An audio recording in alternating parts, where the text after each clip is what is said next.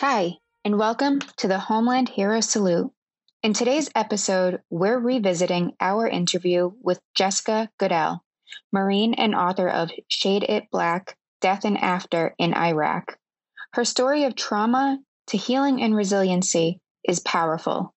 This episode deals with mature content that may not be suitable for everyone. Discretion is advised. Hi, everyone, and welcome to the Homeland Hero Salute. My name is Alyssa. Today, I am joined by just Dr. Jessica Goodell. Hi, Jess. How are you today? I'm doing great. How about you? Good. Uh, thanks for joining us. Um, so, to get started, uh, can you share a little bit with the audience who you are, what branch you served in, um, and any fun facts about yourself? Um, sure. My name is Jessica. So, I served in the Marine Corps from 2001 to 2005. Um, fun facts. I don't know. I have a dog. I love her. Um, I don't know any fun facts. Um, I'm really into academia and reading um, and family, I guess. Yeah, so I think um, a, a, big fun fact about yourself is that um, Jessica is the author of Shade It Black, a memoir about her time in the service um, and when she was deployed. And you were deployed where again? So I was deployed to Iraq. Um, I was at a place at the time it was called Camp Taqadum. Um, it's just a couple miles west of Baghdad, and that was during 2004. So yeah, so what led you to the decision to serve? Did you have any family members that influenced your decision? Um, I didn't. Um, my grandpa was in the Navy, and I had an uncle that served in the Navy as well. Um, but that really I guess it was kind of just like in the back of my mind. Um, I didn't really think I felt any um, desire to go into the military um, as a result of my family. But um, for me, what ended up happening is um, uh, I happened to be in high school. I was 18, and there was a recruiter there, and he was in his Marine Corps. Their their dress blues, so it's a like a dress uniform and he happened to be um, standing in the class that I was in because he was going to use the classroom when our class was over. And I remember going up to him and saying, you know, what are you doing in, in our high school in our classroom? And he said, well, you know, I'm here to recruit some of the young men into the Marine Corps. And for me, that kind of triggered my feminism. And so I thought, uh, and I said, um, you know, what about the young women? And like the perfect recruiter that he was, he said, you know, why don't you come down to my office and talk about it? Um, and I did. And I feel like the rest yeah. is kind of history. Um, yeah. There were a few things that happened in his office too that kind of just made me really want to prove myself. And, um, and so I ended up joining like on the spot. So more like spur of the moment than something that I had planned, you know, since childhood. Sure what were those other things that um, really kind of made you go, "This is what I'm doing yeah. with my life"? Yeah, that kind of pushed me. Um, so so I go to his office and you know, I was just kind of like entertaining the thought at that point. I wasn't really serious about it. Um, but he, so in the Marine Corps at that time, the recruiter handed me a binder, and in the binder were pictures. Laugh at the joke, I guess. Um, pictures for Marines about like different jobs that they could do, and then like little blurbs about, um, you know, the description of the job. And so I'm flipping through this binder and I'm looking at all the pictures. And the first thing that I saw that caught my eye was a tank. And so I said, you know, oh my gosh, that would be so cool to work on a tank. And he said, oh, well, actually, you know, in the Marine Corps, women don't work on the tank crews. And I was like, oh, oh my God, this guy's like two for two, right? Like, oh my gosh. So in that moment, I kind of decided that I was going to pick the most masculine job for me, you know, that, that I could think of. Sure. Um, in this binder that I was allowed to do. And so for me, that was heavy equipment, um, diesel mechanics. So I pointed to this picture awesome. of, which is basically like, um, like construction equipment. Like it's this huge, giant equipment.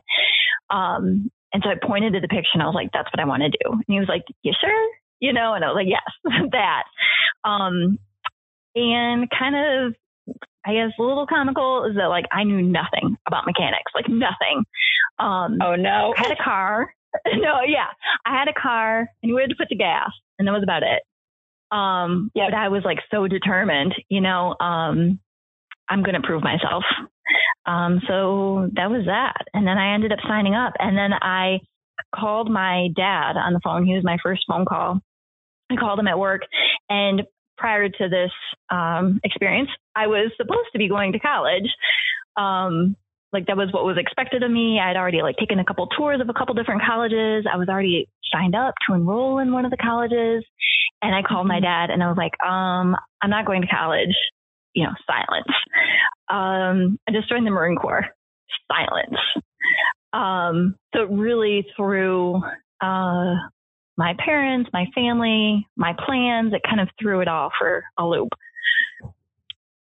Yeah, absolutely. Um, it, so college was definitely an option there, um, and you just kind of, I guess, felt probably a little bit of a higher calling with with going to the Marines and being able to really prove yourself there. Um, what would you have studied if you went to college, like immediately after after high school?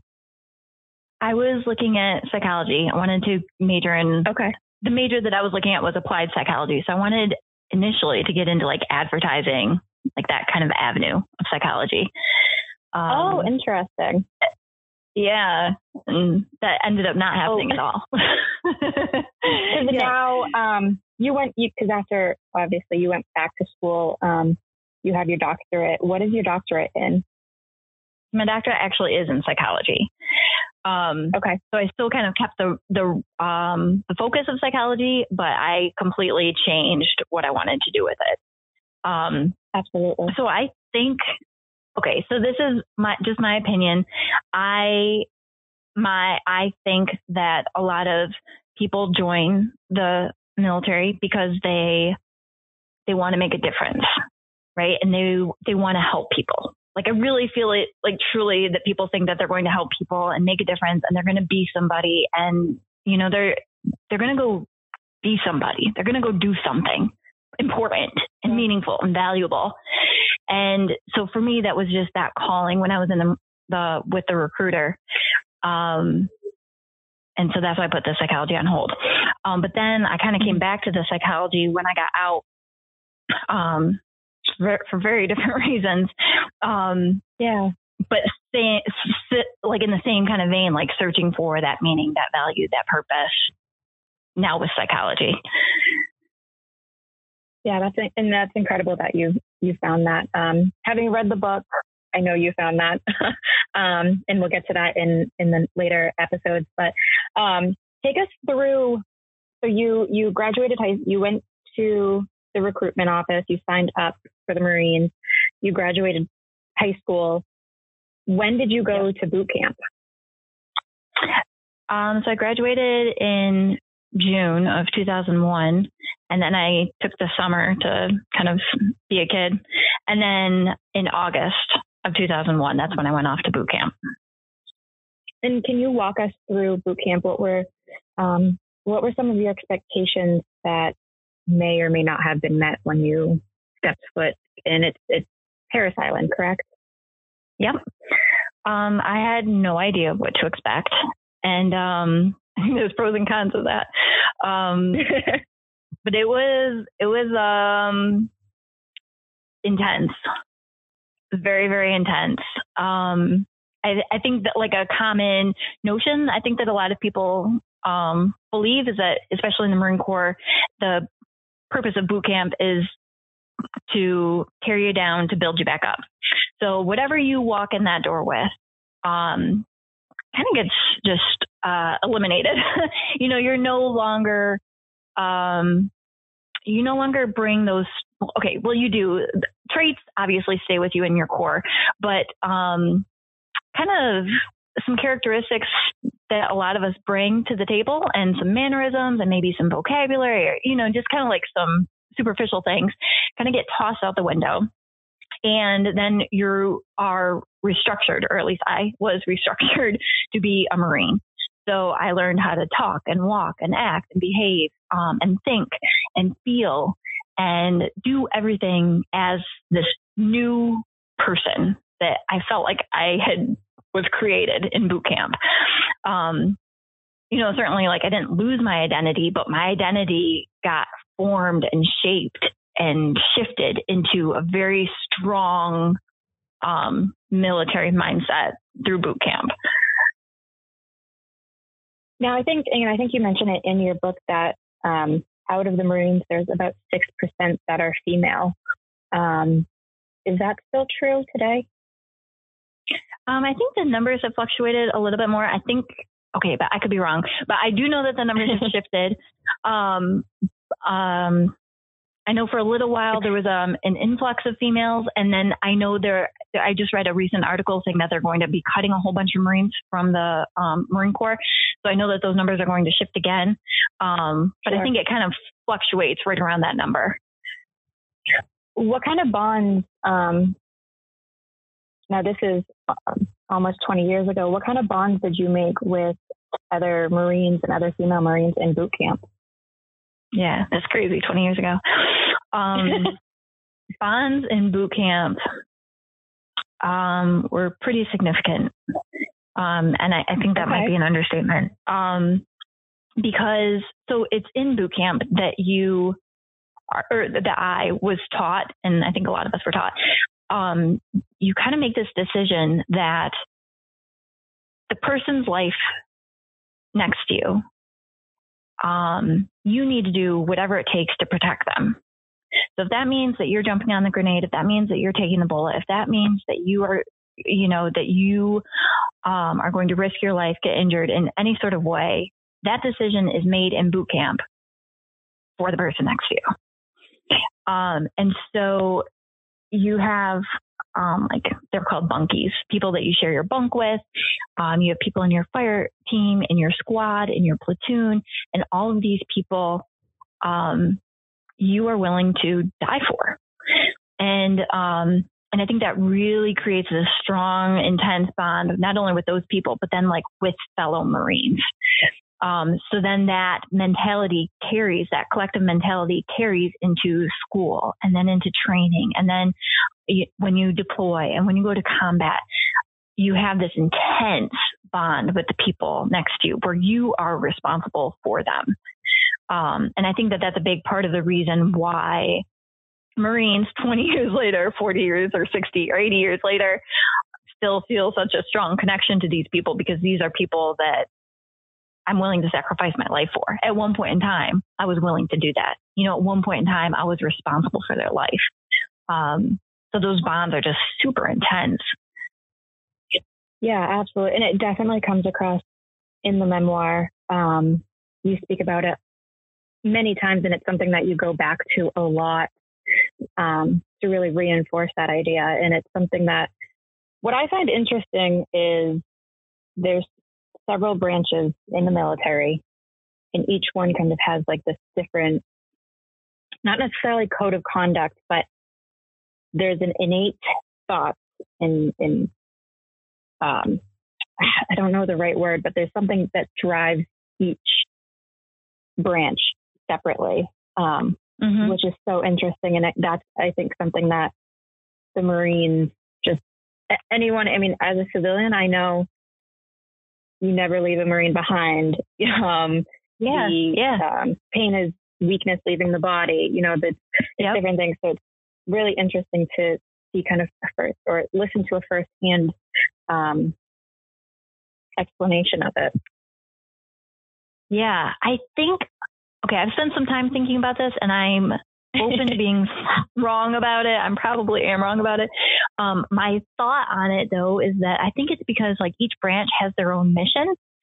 Um, and so each mission kind of entails different things. I mean, ultimately, yes, we can all die in combat. Like it doesn't matter what branch, it doesn't matter what gender, it doesn't matter what race. You, we, we're all vulnerable to that. Um, but we all mm-hmm. kind of go about it in a little different way. And you're absolutely right. Like it, it, it almost embodies itself differently in our yeah. mentality and in our bonds. Yeah. It totally does. I mean, I know in high school, talking to guys that were um, thinking about going into being a Marine, and it was like they haven't even set foot into a recruiter's office, but it's like it's there in their mind. So it's very, I think, embodied is a, the perfect word. That's I think the word I was looking for. Um, yeah, yeah, it's it's a lot. um, yeah. Did you have to do any extra training in order to for your job specifically? Yeah. So every they're called MOSs, so military occupation specialty. Um, so everybody goes to their own special training. So after boot camp, okay, now back in 2001, after boot camp, we did this um, exercise called MCT, which was Marine Combat Training. And for us, we spent three weeks um, basically in the woods um, in North Carolina, um, digging holes, living in the holes, practicing combat because um, it's combat training, practicing shooting firearms, um, kind of the basics of combat. From there, uh, and back in 2001, and I keep saying that because it just it training changes with the times. So it's possible that people who are going through it right now are doing something different. But um, but then after that, then we went to our specialty training school. And so for me, that was heavy equipment diesel mechanic. Um, and I was there for about three months. And um, it was so funny. So every week, basically, we were learning a different topic. So maybe this week we're learning about brakes. Next week we're learning about hydraulics. Um, next week is fuel systems, right? It's all mechanics. Um, and for me, I, you know, I didn't know anything about mechanics, but I'm a really good student. So um, I was sitting like front and center of every single class. I was writing down every single thing that that that the instructors were saying. Um, I was, I'm that annoying person raising my hand, asking questions. Like I am super involved because I didn't know anything. Um, and I knew that I had to absorb everything that I could. Um, yeah. And so that happened, and I actually ended up graduating. Um, there were two of us that graduated at the top of our class. Um, so for me, that was like a really proud moment of going into a field I knew nothing about and putting a ton of work in. Like I was studying every night. And there I'm in this classroom with these guys that are they've been working on tractors and cars and motorcycles their entire lives, you know?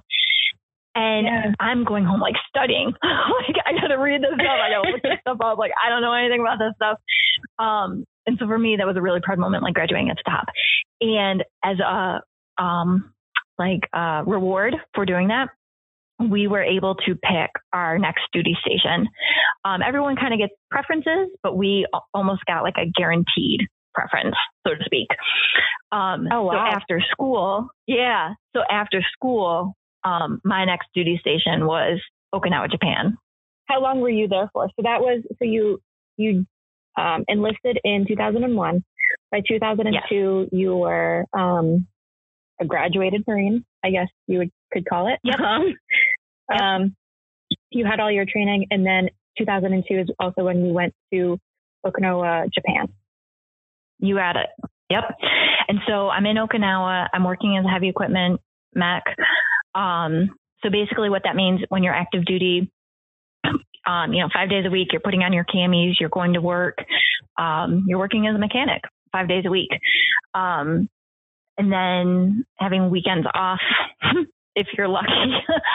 um, and um, and I so I was doing that, and typically that duty station is a year long. Back then, it was a year long. Um, however, okay. what ended up happening was that March 2003 happened, and that was when the Marine Corps invaded Iraq. Um, right. The initial like Operation Iraqi Freedom. So when that happened, also, what they did, oh, sorry, yeah. No, no. Um, so I just wanted to back up because I completely, this completely just went over my head, but you joined just a few months before 9 11. Yes. I was in boot camp when 9 11 happened.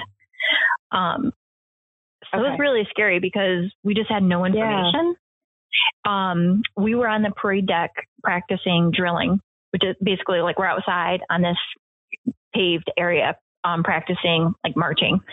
Um, mm-hmm. And they called us over and they told us what was happening. Um, wow. And so it was really it was really scary because you didn't have access to anything. You know, I couldn't pick up the phone and call my mom. I couldn't just like turn on the TV or turn on the radio. Like you're really limited There's to no the information that you have.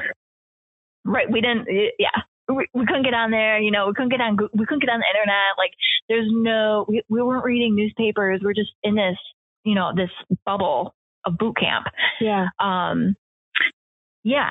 So 9-11 happened. Yeah. In boot camp. And so we knew that actually like really kind of amped up the mentality of the training of like something just happened and there's a really good chance that you guys are going to deploy. Like we don't know when, we don't know where, like, but there's things are happening in the world. And so this training you need to take very seriously because you are going to use it. In part two of Jessica's interview, we dove deeper into her deployment experiences in Iraq. Discretion is advised going forward as her story does deal with death, suicide, assault, and her mortuary affairs experience in detail. Welcome back, Jessica. For this portion, we're going to dive into your service. Okay, sounds good. Um, yeah, so you mentioned you were in boot camp. Um, you joined in, or you enlisted in the Marines um, in 2001, right before 9/11. Um, you were at in boot camp during 9/11. Um, then went to after that, you went to Okinawa, Japan, and um, you mentioned there was an event in March of 2003. Can you talk about that a little bit? Yes. So, um, so I was in Okinawa, Japan, um, starting in about 2002, and typically that's a one year rotation. However, um, March 2003 happened, and March 2003 is the beginning of Operation Iraqi Freedom. And so the military sent an entire wave. I mean, thousands of Marines over to Iraq. And when that happened, the military um, kind of put forth this act of stop loss, stop move. And so what that means is that at that time, no one could get out and no one is changing duty stations. Like everybody's staying put. Um, so as a result of that, I ended up staying in Okinawa for it was about two years. Okay. And were you doing, so you were originally only supposed to be there for about a year. Staying there for two years, did you have any changes in your day to day? or were you kind of doing the same, same thing, working five days a week, sometimes having weekends off? Yep, everything kind of stayed. Everything for us kind of stayed status quo, um, and I think it was because like we were so far removed, you know, literally on the other side of the world from Iraq, um, and so for us, it was just staying on course and being prepared. Um, so Marines can deploy um, it's like 24 to 48 hours within that much notice. We need to be ready to go. Um, and so that's what we were doing. We were just ready to go. Um, kept doing training, um, a lot of combat training, um, but mission as usual. You were there from 2002 to the early part of 2004. When was it? So in, in your book, um, Jessica is the author of Shade It Black, um, a memoir about her experience in the Marines and uh, when she was deployed to Iraq. So you were part of the mortuary affairs um, in Iraq. When, yeah, was it in Japan that you got those orders?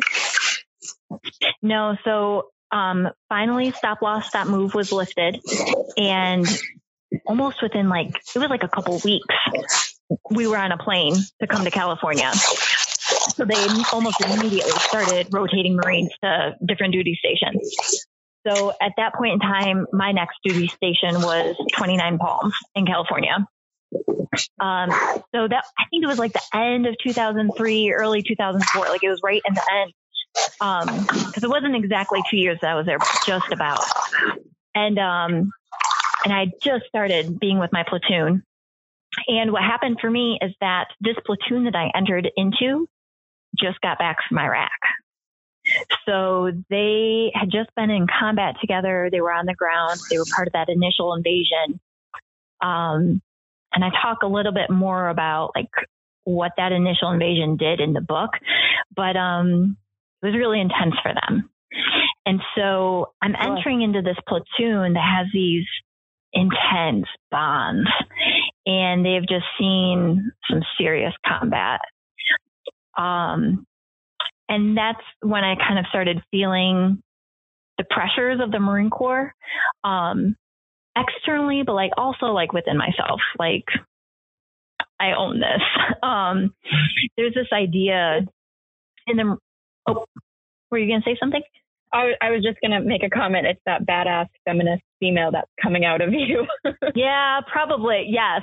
I, I've, it's never been mentioned, but probably yes. Um, there's this idea in the Marine Corps and probably in, in my own mind, right? That in order to be a real Marine, you need to go to combat. And nobody ever said that. You know, you never learned that anywhere, but that was in the, my head somewhere. And so here I am in this platoon. All these guys just went to combat together. They all just came back together. Um, they're all struggling. I mean, it's obvious. Like they're all going through stuff, right? You can see the gears going in their head. You can see their expressions are different than mine. Um, and I kind of felt like I needed to go. Um, nobody ever said anything. Nobody ever made me feel that way. That was just like this internal, like, I got to do my job. You know, Marines are trained to go to war. I haven't been to war. My buddies have been to war. Like, I need to share that burden with them. You know, the sense of that collective mentality and wanting to share that load with them. Um, so I was only in 29 Palms. It was just a little bit. I mean, a couple months, maybe a month, two. I'm not sure. Just a little bit of time. And one day, the platoon sergeant he held a formation and information is when they like pass on announcements. They like pass on word is what it's called. Um, and he says to the formation, Hey, um, they're sending Marines back to Iraq. And you can see everybody getting like uneasy. They're kind of shifting, like, you know, they just got back, you know? Um, and he goes, um, good news. They've already got all the mechanics. Like they've already planned out who they were sending that were mechanics and they're, they weren't sending our platoon. So everyone was kind of breathing a sigh of relief. Um, he goes, however, if you do want to go back, um, you know, as um, jobs come up, we'll be asking the platoon for any volunteers. So that was kind of like put on the table for us. Um, so in my mind, affairs, I'm thinking, oh yeah, go ahead. So the, the mortuary affairs wasn't something that was immediately, hey, we have this opening, and you raised your right. hand. It was you didn't know what kind of jobs were about to become available. Correct. Okay. So in my mind, I'm thinking, okay, this is my chance. Like they're not taking mechanics, but I can volunteer for something else. And so in my mind, I had it that whatever came up, I was going to volunteer for. You're absolutely right. So, um, it was a couple days later, we're in formation again, and the platoon sergeant says, All right, they've got openings. He's like, They need volunteers for mortuary affairs. And my hand just shot in the air. Um, I didn't think twice. Like I didn't. Mm, okay. Uh, a lot of Did you even hear? yeah, yeah. Walk us through some of that, like, um, because you obviously you're you're you have the the urge to serve and be deployed, which I think I've heard multiple service members say it, and I think it's something that's really ingrained in kind of across the board. All military service members don't might not think that they're true soldiers unless they've fought. Um, so you have that going through you, but then probably also some excitement because this is what you've been training for. Right. Yeah. And it's like your job. It's like being trained for your job and then never doing your job. So then the opportunity comes up to do your job and you want to go do it. Um, so I'm gonna I'm so, gonna jump in, girls. I'm gonna jump in, ladies, yeah. I should say. And uh, the Jessica 29 stumps is yeah. an amazing place for a young woman to live life. I, I got to ask the question for everybody that's been to the high desert. Were you also, you know, anxious to get out of that place? Like, did that have any impact on, hey, I'm going to volunteer for anything to get out of here? yeah. I mean, I laugh, but like I'm sure it did because um the other thing is that so when I got my orders from Okinawa to go to 29 Palms, as soon as they handed me the orders, they said, "Don't worry about it. You're not going to be there for long." And I remember saying, "Like, why? Like, why not?" And there was a mentality, at least back then, you know, I'm sure, I don't know if it's changed or not, but the mentality back then was they don't want females there.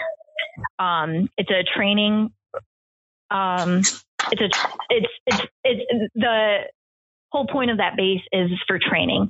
So because it's in the middle of the desert, it's perfect for training for combat for Middle East desert kind of combat facility. And so the mentality back then is we don't even need females here. Like we just want infantry, we want grunts, we want the, the men that are going to go to combat. Um, so there was very few females in my entire battalion. I think like a hand, like a, like I could count on one hand the number of females. Um, so I'm sure that that was definitely like kind of playing in the back of my mind. Like, I mean, I might as well just get out of here. Um, but I, I think more so for me was that, um, that pull to go to combat. And, you know, I, I will say this, you know, as a kid, I mean, I was a kid. I was what 20, 21. Um, you think you know about the world and you don't. You know, like you think you know what you're getting into and you don't. You think you know, um, you think you've prepared, you think you're ready, and you're not. And I think that that's kind of dangerous for kids when they're in that place in life, young adults, um, but still so much a kid. Um, and so, yeah, I had this idea, like I was going to go to Iraq. I'm going to help people. like, I, you know, I, I'm going to go, I'm going to make a difference. I'm going to be somebody and not having the slightest grip on reality of what that meant. And not for nothing, I really think that a lot of people are in that situation you know, you can train as much as you want for combat. You can do all the paperwork, you can do all the exercises, you can do all the drills, you can go to the range as many times as you want, and it is not the same as being deployed. It's not the same as being in a firefight. It's not the same as being in the um, the combat environment. Um, so I was very naive. Um, I thought one thing, it was very different than that. Um, so yeah, so when they said mortuary affairs, I just shot my hand in the air and the only comments, there was like a couple of guys that like looked at me and they were like, Goodell, are you sure? And I was like, yeah, you know, like I got to go. And they're like, dude, mortuary affairs is going to be tough. And that's, that's all that I knew. And in my mind back then, I was thinking like, it's okay. Like all of combat's tough. Like you guys went, it was tough for you guys. Like I can do this. Like I, I just didn't, I didn't know the gravity of what I was getting myself into. Right outside of being in combat before. Yeah, no, outside of yeah. being in combat before, yeah. mortuary affairs is this uh, weird detachment in the military. It's not something that. Marines deal with on any basis at all. Right. Like you had never interacted with a mortuary affairs personnel or even probably heard of them to this point. Correct. Correct. Yeah. So you volunteered blindly. How how old were you at yeah. this point in 2003? Um, well, 2004. Yeah, I must have been 21. Um, so just old enough to think I know. Invincible, in charge, ready yeah. to prove yourself. Yep. And it sounds like you're in an environment where you feel like you have to prove yourself every day. So right. this is like this is like getting up to the plate in the ninth inning uh, with yeah. three people on and two outs, and, and you got to perform to prove yes. that you're you're willing you're worthy of being on the team. Yes, already as a female Marine, um, you are already. I was already, and I know a lot of females were in the same boat. You're doing double you know, I've got to run just as hard. I've got to run just as fast. I've got to carry just as much weight. And okay, like in that sense, I'm doing like the same. I'm not doing more. But at my job, I have to I have to be exact on my job. I have to know exactly what's happening at all times. Otherwise, if I don't, it's because I'm a female. Right, so you're in one of you're in one of the most masculine uh, jobs yeah. outside of infantry that there are in the yeah. Marine Corps, which is a diesel yeah. mechanic, wheeled vehicle mechanic. So uh, you have to be proving yourself every day. I, as a citizen of America, I gotta say, like, um, I'm really sorry that that existed and exists because uh, it, it, it's a reality. I've I've watched it myself, and uh, you it is it is something that you have to wager in every decision making decision that you're making. Mm-hmm. E- even as a mechanic, you have to second guess yourself because if you make the wrong yeah. If you fix it wrong and it doesn't work, you're going to get it twice as bad. It's on you, male or female. Yeah. That's unbelievable. Wow. So what happens? How how soon after you raise your hand to go mortuary affairs? How long is it until you ship out? And what is the anticipation of going to SIF, getting your gear? Uh, what's going through your mind as you're as you're packing your sea bag uh, and getting ready to to go on this trip? Um, I'm ready. I mean, I'm ready to go. Um, I was really amped up, um, you know, because it's everything that you've been training for has led to this moment of deploying. And so what happened with us, um, it was, I felt like it was really quickly, really quickly. Um, they brought, so because mortuary affairs is not, um, like a standard MOS, it's not a standard job in the Marine Corps. What the mortuary affairs consists of is a whole group of volunteers. Um, and for us, there was, I think it was like 15 active duty and three reservists that were activated. And so we all gathered in Camp Pendleton. So just a couple weeks after that announcement was made, I go to Pendleton with these other volunteers. So in this mortuary affairs platoon, um, I'm an HE mech. There was somebody from supply. There was a cook. We had an HE operator. Um, the core of the platoon was NBC. Um, which I think is called something different now. But back then it was called NBC, which is Nuclear Biological Chemical um, Marines. Um, so there was like five or six of them. Um, our officer was NBC. Um, we had a reservist um, that actually owns um, a morgue. He's actually a mortician in civilian life, so he volunteered to be activated. Um, so we just have like a whole bunch of Marines from different uh, MOSs that we all come together. And then for the next month or so, we're training. And so what that training consists of is they show us the paperwork that needs to be filled out because um, when you have some of the paperwork consists of like outlines of bodies, you need to draw um, distinguishing marks. You know, if the body has any scars or any tattoos on it, um, where the wounds are on the body. Um, there's one piece of paperwork where you need to write down all of the equipment, all the gear that's on the Marine when you get them um, on the remains. There's another one that's like an identification page where you write down their driver's license or their military ID, whatever they have on them. Um, you know, you write down as much inf- identifying information about them as you can. So they go through, they show us the paperwork to do. Um, then they had um, two morticians come in and kind of give us a class or two, like a couple classes about what to expect from dead bodies. Um, you know, just kind of talking about like rigor mortis, um, talking about like skin color changes, um, you know, skin drying and receding, um, just some like kind of things that happen to bodies when people pass away. Um, oh, okay, I just want to I want to back oh. I want to back you up, Jess, that, and yeah. that is uh, remarkable for me to consider. So, for everybody else in America, it might be completely astounding that the Marine Corps doesn't have a mortuary affairs Marine. Like this is yeah. their job.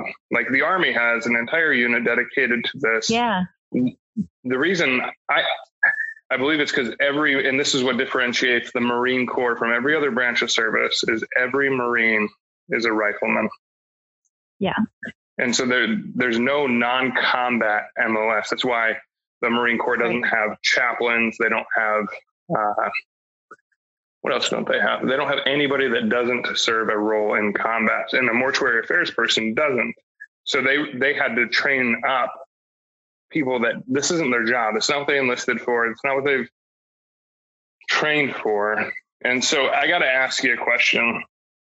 As you're yeah. a diesel mechanic, from small town USA, from Okinawa to 29 Palms.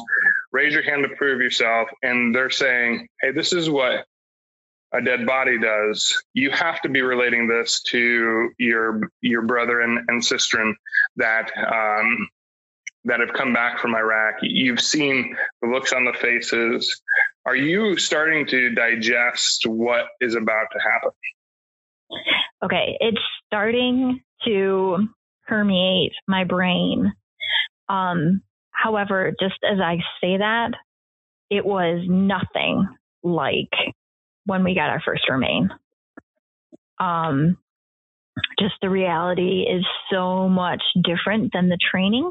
I mean, the training is kind of like the book stuff, you know, like we're going to teach you all this stuff from this book. And then that's so much different than like the hands on um, to simplify. Um, so yeah, so at that point in time, it's starting to kind of like hit me like, yeah, this is, this is real. Like this is, this is about to get real. Um, still not intense though, still not like, still not a reality though. And I think in part, um, and this is kind of now taking my psychology degree into account. Um, I think that there's a big part where the brain really protects you.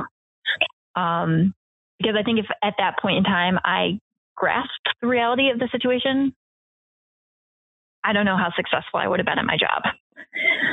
So there's like this part of survival where I got to take in this information. I need to kind of process that information and I need to come back to work the next day and I need to learn more. Um, goodness. It was intense. Yeah, it was definitely intense. And so, um, actually, this other part of the training is kind of brings it to another level. Okay, so this next part is really graphic. It's it, it can be graphic if you imagine it. Um, so in addition to the paperwork and kind of getting these classes on what to expect from deceased bodies, the last part of the training involved um, we had these Marines show up at the shop and they literally dispersed in the field raw meat. And they trained us on like flagging it, um, kind of graphing and plotting like the location of the meat.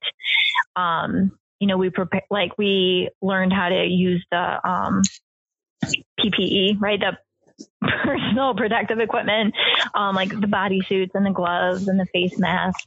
Um, and I remember at the time being like, this is so crazy. Why are they using raw meat? Like, I guess it's going to, you know, be kind of graphic and like raw and bloody and everything. But like at the time, I did not get why they were using raw meat.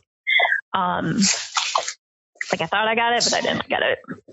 Um, the reason for it was because at that point in time, the nature of death in Iraq was IED. So most people that were dying in Iraq was because of the improvised explosive devices.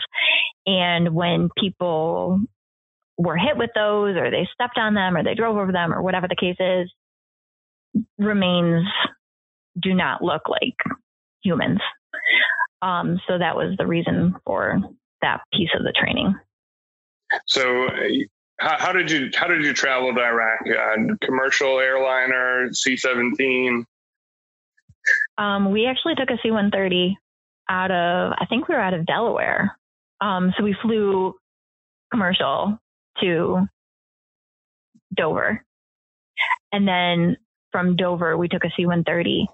Um, the C one thirty then flew us to Kuwait first.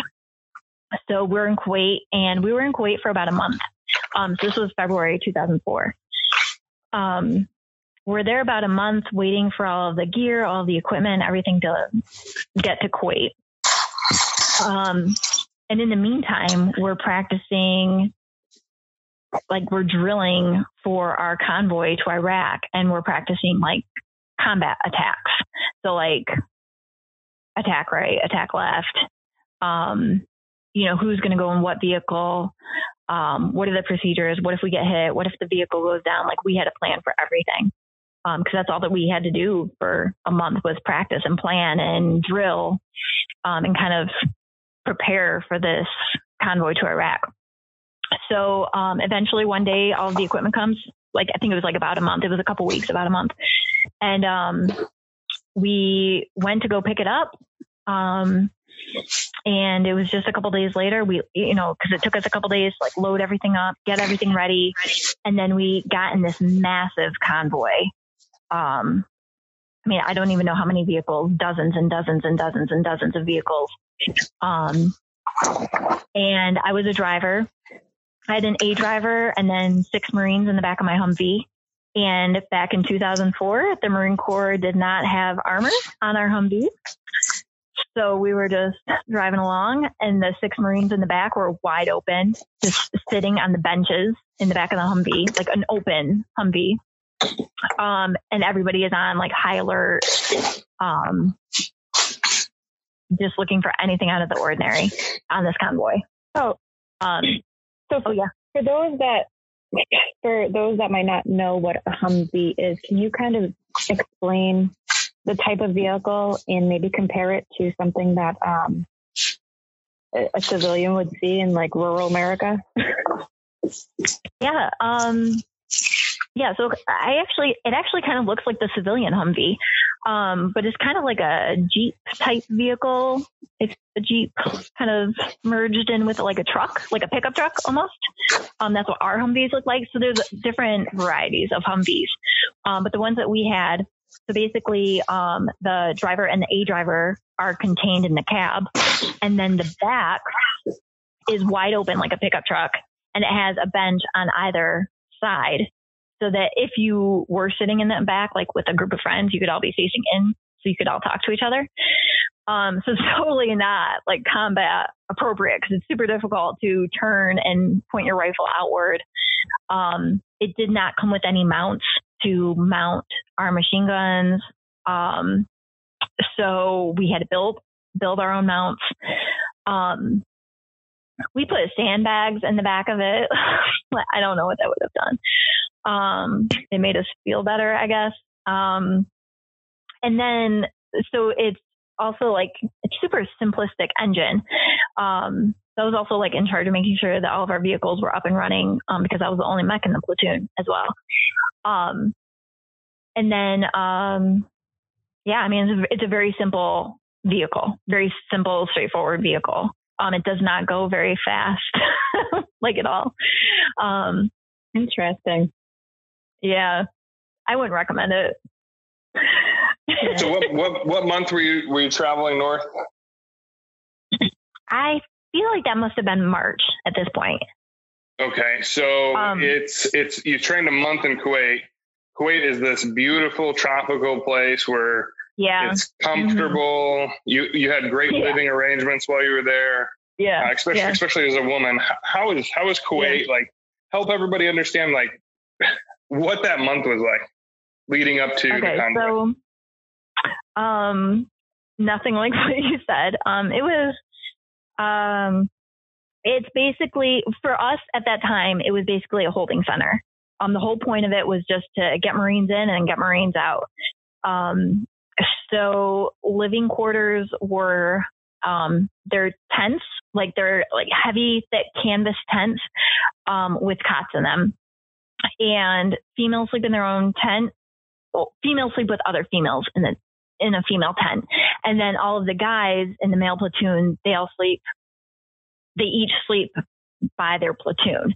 Um, so that's really challenging as a female just because all of the guys are all together and they know words, they know when to be and where to be.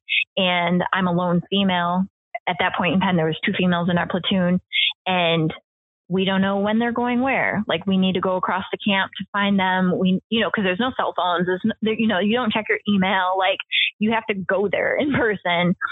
Um, insanely hot. Um, and um, really basic facilities. So like trailers. They did, there were showers there in the trailers, um, and like a chow hall and a PX. Um, so you could buy like Gatorade.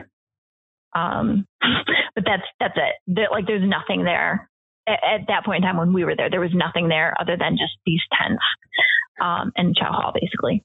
You said insanely um, hot. You said insanely hot, and when I'm thinking yeah. about uh, some of the stories that I, I might have heard along the years, uh, you said there's showers available, and so you you got to wake up, use use the restroom, and, and take a shower without going outside. Uh, you were able to no. sit down and eat in your kitchen you, that was attached to your tent. Right. How did that go? So um, the only thing in the tent was the cots. So in order to go to the bathroom or take a shower, there's about like three or four showers for the females. You have to get fully dressed, Um, and when you are deployed overseas, it's sleeves down. So it's long sleeves, long pants, your boots, your rifle, you're wearing your flak or Kevlar, you're wearing all your gear, you've got your pack, like you're dressed all up. Um, and you trek it to a trailer that's, you know, a mile away. Um, take off all your gear, um, take a cold shower from a, um, you know, a pretty basic trailer um, that's not well put together. So there's no water pressure, there's no hot water. That's not a thing.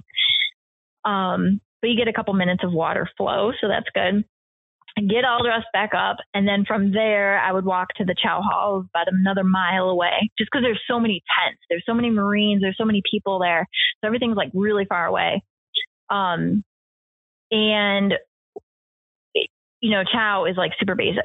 like this is not good food. Also, um, so it's really basic food. Um, and the problem though with going to these trailers as a female is that, um, you know, if you have to use the restroom at night or, um, you know, in the early morning, like you're going by yourself.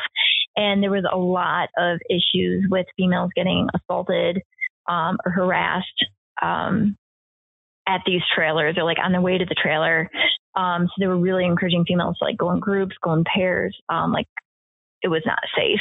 Uh, even though you're on a on a base, even though you're surrounded by your brothers and sisters, like it's still not a safe environment. So you know, I think as like a female marine, there's yes, you're in combat, and that's obviously dangerous. And then there's this other part to it where you're also one of very few females, and that is also very dangerous. Um, so not easy by any stretch.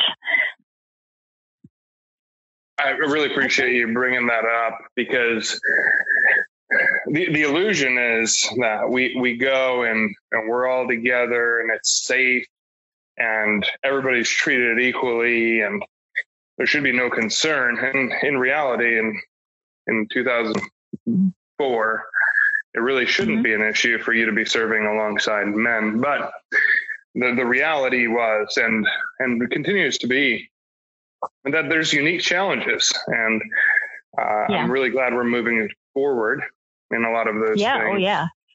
And I'm, I'm grateful there was no wind when you got out of the shower uh, trailer that blew sand all over you right after you showered because that would have been inconvenient. Never. Then, I was super nice happened. and fresh when I got to the chow hall too. Yeah. Basically, you're just washing off the day before sand just to get more sand on you. But you gotta you gotta draw a line somewhere. You know how much sand is your body willing to hold before you, right, you gotta right. do something about it. Alyssa, what is it like to hear that perspective of like even before combat, spending a month like that? What does that make you feel like? Um, there's a reason that I never enlisted. yeah, um, yeah.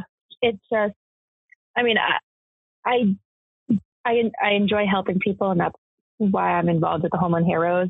Um, but yeah, um, I'm not a beach mm-hmm. person. I'm not an ocean person. So if I can't no. deal with sand in the middle of the summer, I don't think I would have enjoyed Kuwait very much. Yeah, no, hard pass. Yeah, I've never exactly. met. I've never met. I've never met somebody that enjoyed Kuwait. So, uh, no, you're in good. You're in good company. All right, Jess, take us take us up to Iraq. What is so you're in the Humvee, you got six Marines in your back, you're driving. Um, mm-hmm. I'm I'm imagining you're grateful to leave Kuwait and get to the fight. Um, yes, but you, you you're going northbound, and yep. you probably reach this big sand berm. Yep, which is the border. What goes through Jessica's mind? Um, it was, I think, the most adrenaline that I've ever consciously been aware of going through my body. Um, just it's a like a this is it moment. Um, anything can happen. You know, um, what's going on with that shadow on the road? What's going on with that rock on the road? What's is there is that a piece of paper on the road? Because if it's not, like, are, are we driving over that? Do I need to move over? Like, the most intense paranoia um, because not only do you have this paranoia about yourself like you obviously want to keep yourself alive but as a driver i'm responsible for seven other lives um, and that's not to include that like if i'm too okay so also in addition to those seven lives, drivers were under strict instructions to maintain a specific distance from the preceding vehicle, um, as well as like a prescribed speed. So reasons for that were if you got too close to the vehicle in front of you, if they hit an IED, that could take you out too. Um, you know, if I was um, too far behind them, we could get lost. Um, because it's not just a straight shot. It's not just highway the whole way through. Um, there's times where we're taking detours, where we're going through villages, where something happened up ahead and we were supposed to take this route and now we're taking this route. So keep that vehicle in front of you. Like you don't know where you're going. That can't be um, that hard though, because all you have to do is like right next to the air conditioning button on the Humvee, there's yeah. cruise control. Right. Right. So no AC, no cruise control. These vehicles are going like 45. You know, it it feels like you're pressing everything to get it to go 50. Um, so if you do fall too far behind, um, good luck catching up because your vehicle can only go so fast. Um, and so it's insanely hot. The canvas windows are zippered down. Um, as a driver, my rifle is sitting next to me. So it's not, I mean, it's available, but like it's not at the ready. So here's hoping no one's shooting at me. Um, and it's incredibly stressful going through these villages because there's a lot of traffic. There's a lot of civilian traffic. There's a lot of people walking. There's a lot of kids crossing the street. And what was really scary about that for me um, was that it's all men. I didn't see any women. And for me, that I took that to be a sign of what's about to happen. Like, why aren't the women out? Now, maybe it was a cultural thing. Like, maybe they were doing their own thing at that time of day or something. Um, but it was still like worrisome, um, you know, because combat tends to happen with the men. And so, um, it was just, it was just an unease. You know, you didn't know what was going on.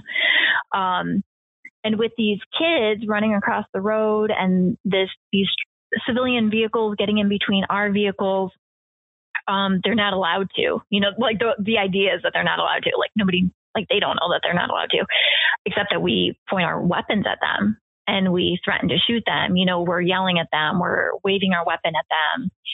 Um, you know, you there was a couple times on that convoy where I, I have to make the decision, like, am I braking for this kid that's running in the road right now?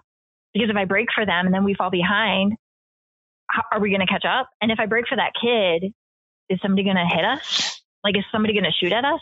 If I break for that kid, is somebody going to like throw an IED? Like, are we going to stop on an IED? Like, there's so many thoughts that are going through your mind. And like I said before, like it's not just my life, it's the life of the Marines inside the vehicle. If I stop on an IED, it's now the life of the Marines in the vehicle behind me.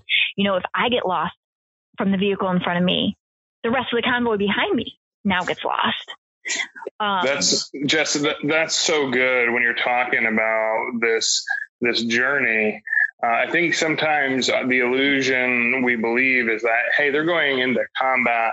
It's just full out combat. They're just going to do everything they can. But in reality, um, the Iraqi people are living their lives. Kids are playing by the road. Yeah. Women, yep. women are women are shopping. Men are shopping. They're they're having community gatherings, and and you still as a Marine uh, have a mission to stay a certain distance and continue at that speed no matter what is what the convoy brief says and then you, yep. you face these decisions that are constant.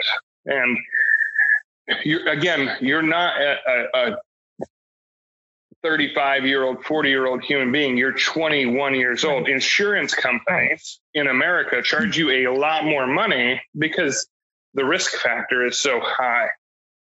Right. So, so what what a remarkable like picture of a 21 year old making life or death decisions just by driving from Kuwait to what was your final destination?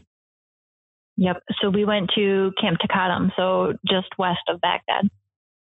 Incredible. And how, how was the rest of the journey? What was it like getting to where your destination was?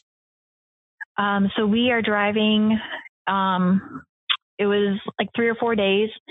um, we drive at from 3 a.m. to 11 p.m. And at 11 p.m., we pull into like an army post. And basically, the army, there's like 20 people on this post, and they're providing security so that we can pull in, take showers, and like quote unquote sleep, I guess. Like, I don't know what you're doing in four hours. Like, you're not sleeping but you can you can brush your teeth you know you can go to the bathroom you can wash your hands and then you can like rest somehow like for a couple hours before the convoy we, we're moving at three. Um so um as this convoy is going it's insanely hot. I mean it's 100 plus degrees. It's like 110 120 degrees. Um you've got all of your equipment on it. Marines are known for this pack of gear that's like 75 pounds. Like you're obviously not wearing it when you're in the Humvee, but like you're with your flak, your Kevlar, your rifle, you're with all this stuff. And because it's so hot, they're encouraging everybody like drink water, drink water, drink water. That's cool, um, in theory. So what would happen is that the convoy every so often like would pull off to the side of the road and all the male Marines would stand up on the berm and like they'd all urinate off to the side. Well, the females, um, I'm not doing that. I'm not doing that. Um, I'm not pulling down my pants. I'm not doing that in front of anybody. I'm also not going to be caught with my pants down and we're taking incoming. Like I can't just jump back into the vehicle. Like it's a process to get put back together. Um, so I was making the decision to be very conscientious about what water I was drinking and how often I was drinking it basically like dehydrating myself because I would not go to the bathroom from 3 a.m. to 11 p.m. Like you, I, it was not happening. Um, just kind of like another stressor in this convoy. Um, that goes on for a couple days and eventually we get to where we're going. And it was insane. As we're pulling up um, to like this final destination of the convoy. We are driving through this village and I will never forget like looking around me and there are houses that are crumbling. There are buildings that are burning. There is a car that's been abandoned with its hood up and it's on fire. Um, there was, okay, this part's graphic too. Um, there were like cement barriers with like remains of civilians that were like just on the ground. Um, there were dead dogs in the road. There was just like dead, everything was dead and decrepit and razed and on fire. Like, okay, not everything, but like it was just this sense of you knew something went down in order for us to drive through this village. Um, and what went down is that it had to be what the Marine Corps calls like cleared. Like that village had to be cleared. And what that means is that whoever was living in this house needs to get out. Um, and people don't go willingly because why would you leave your home? Um, you know, if you're on the road, you're no longer driving on the road. Like whatever is left is being abandoned. Um, it was very, you could tell it, it seemed, it seemed like it was very forced, um, clearing and everything is just just dead. Um, and that was done so that we could then take over. At that point in time, we had taken over the airport.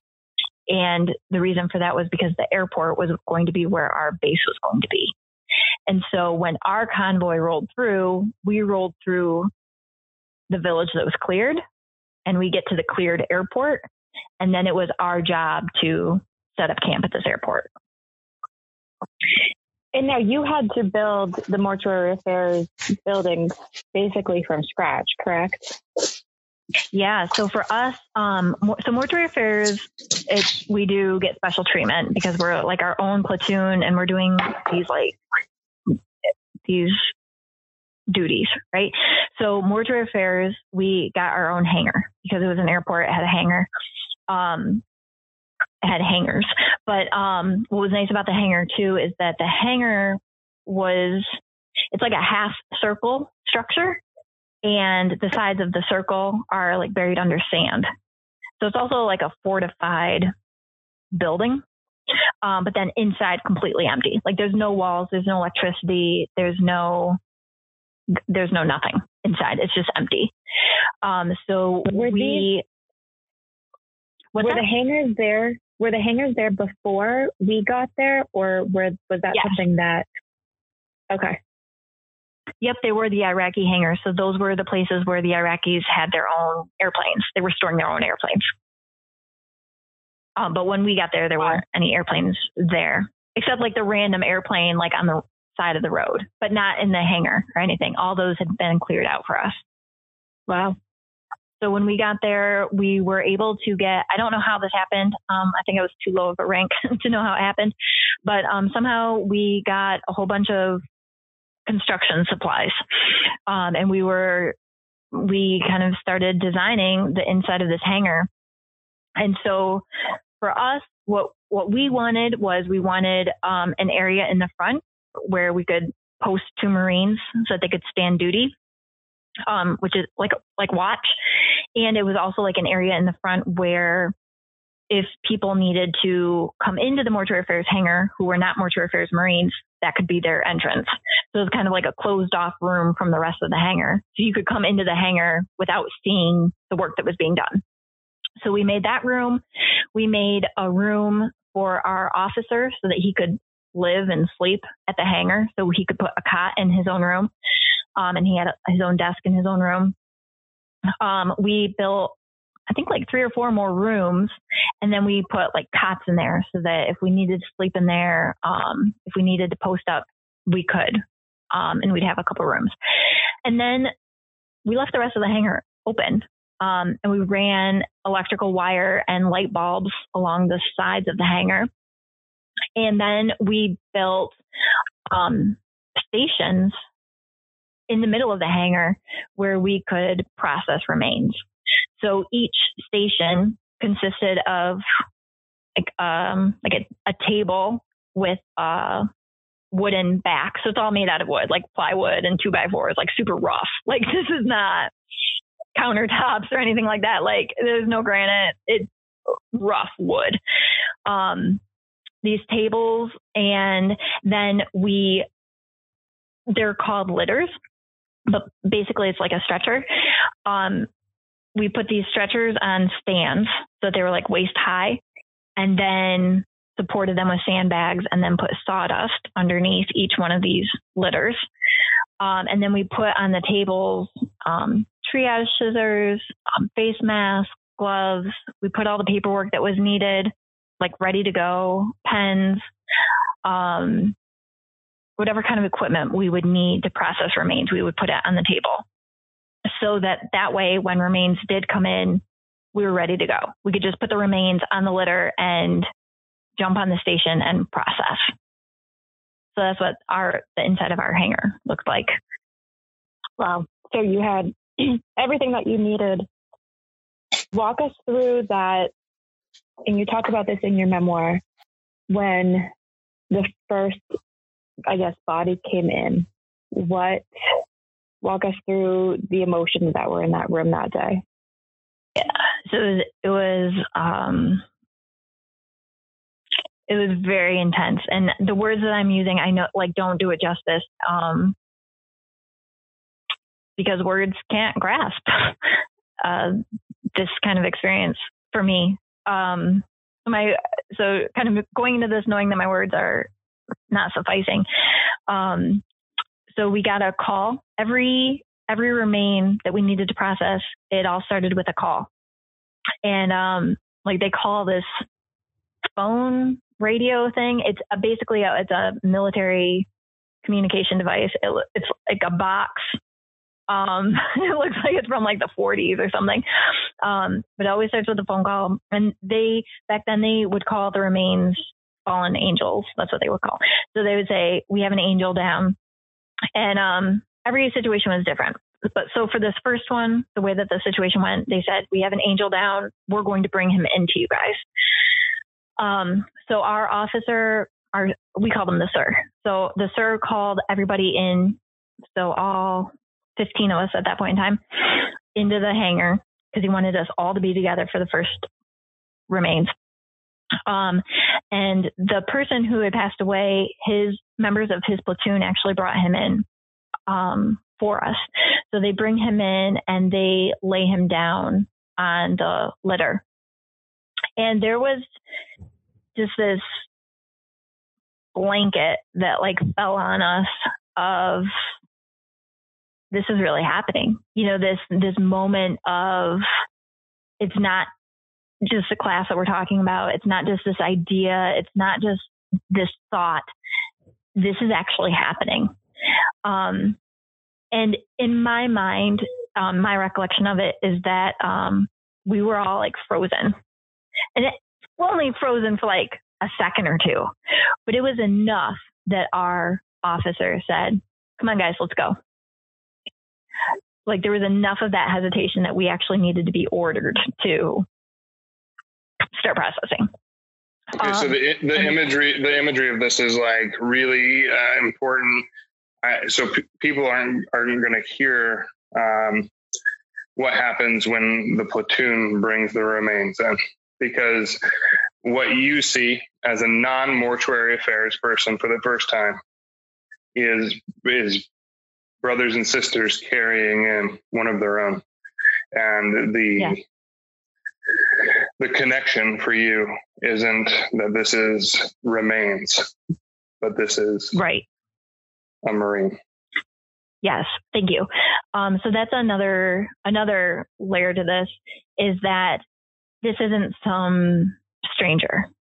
Yes, we don't know him, right? Like I don't I don't know I don't even know the name of this person, but it's a marine, and that means it's a brother. That means it's a sister. Um, they're wearing the same uniform as us, right? They have the same haircut, right? All the guys have the same hair. Almost.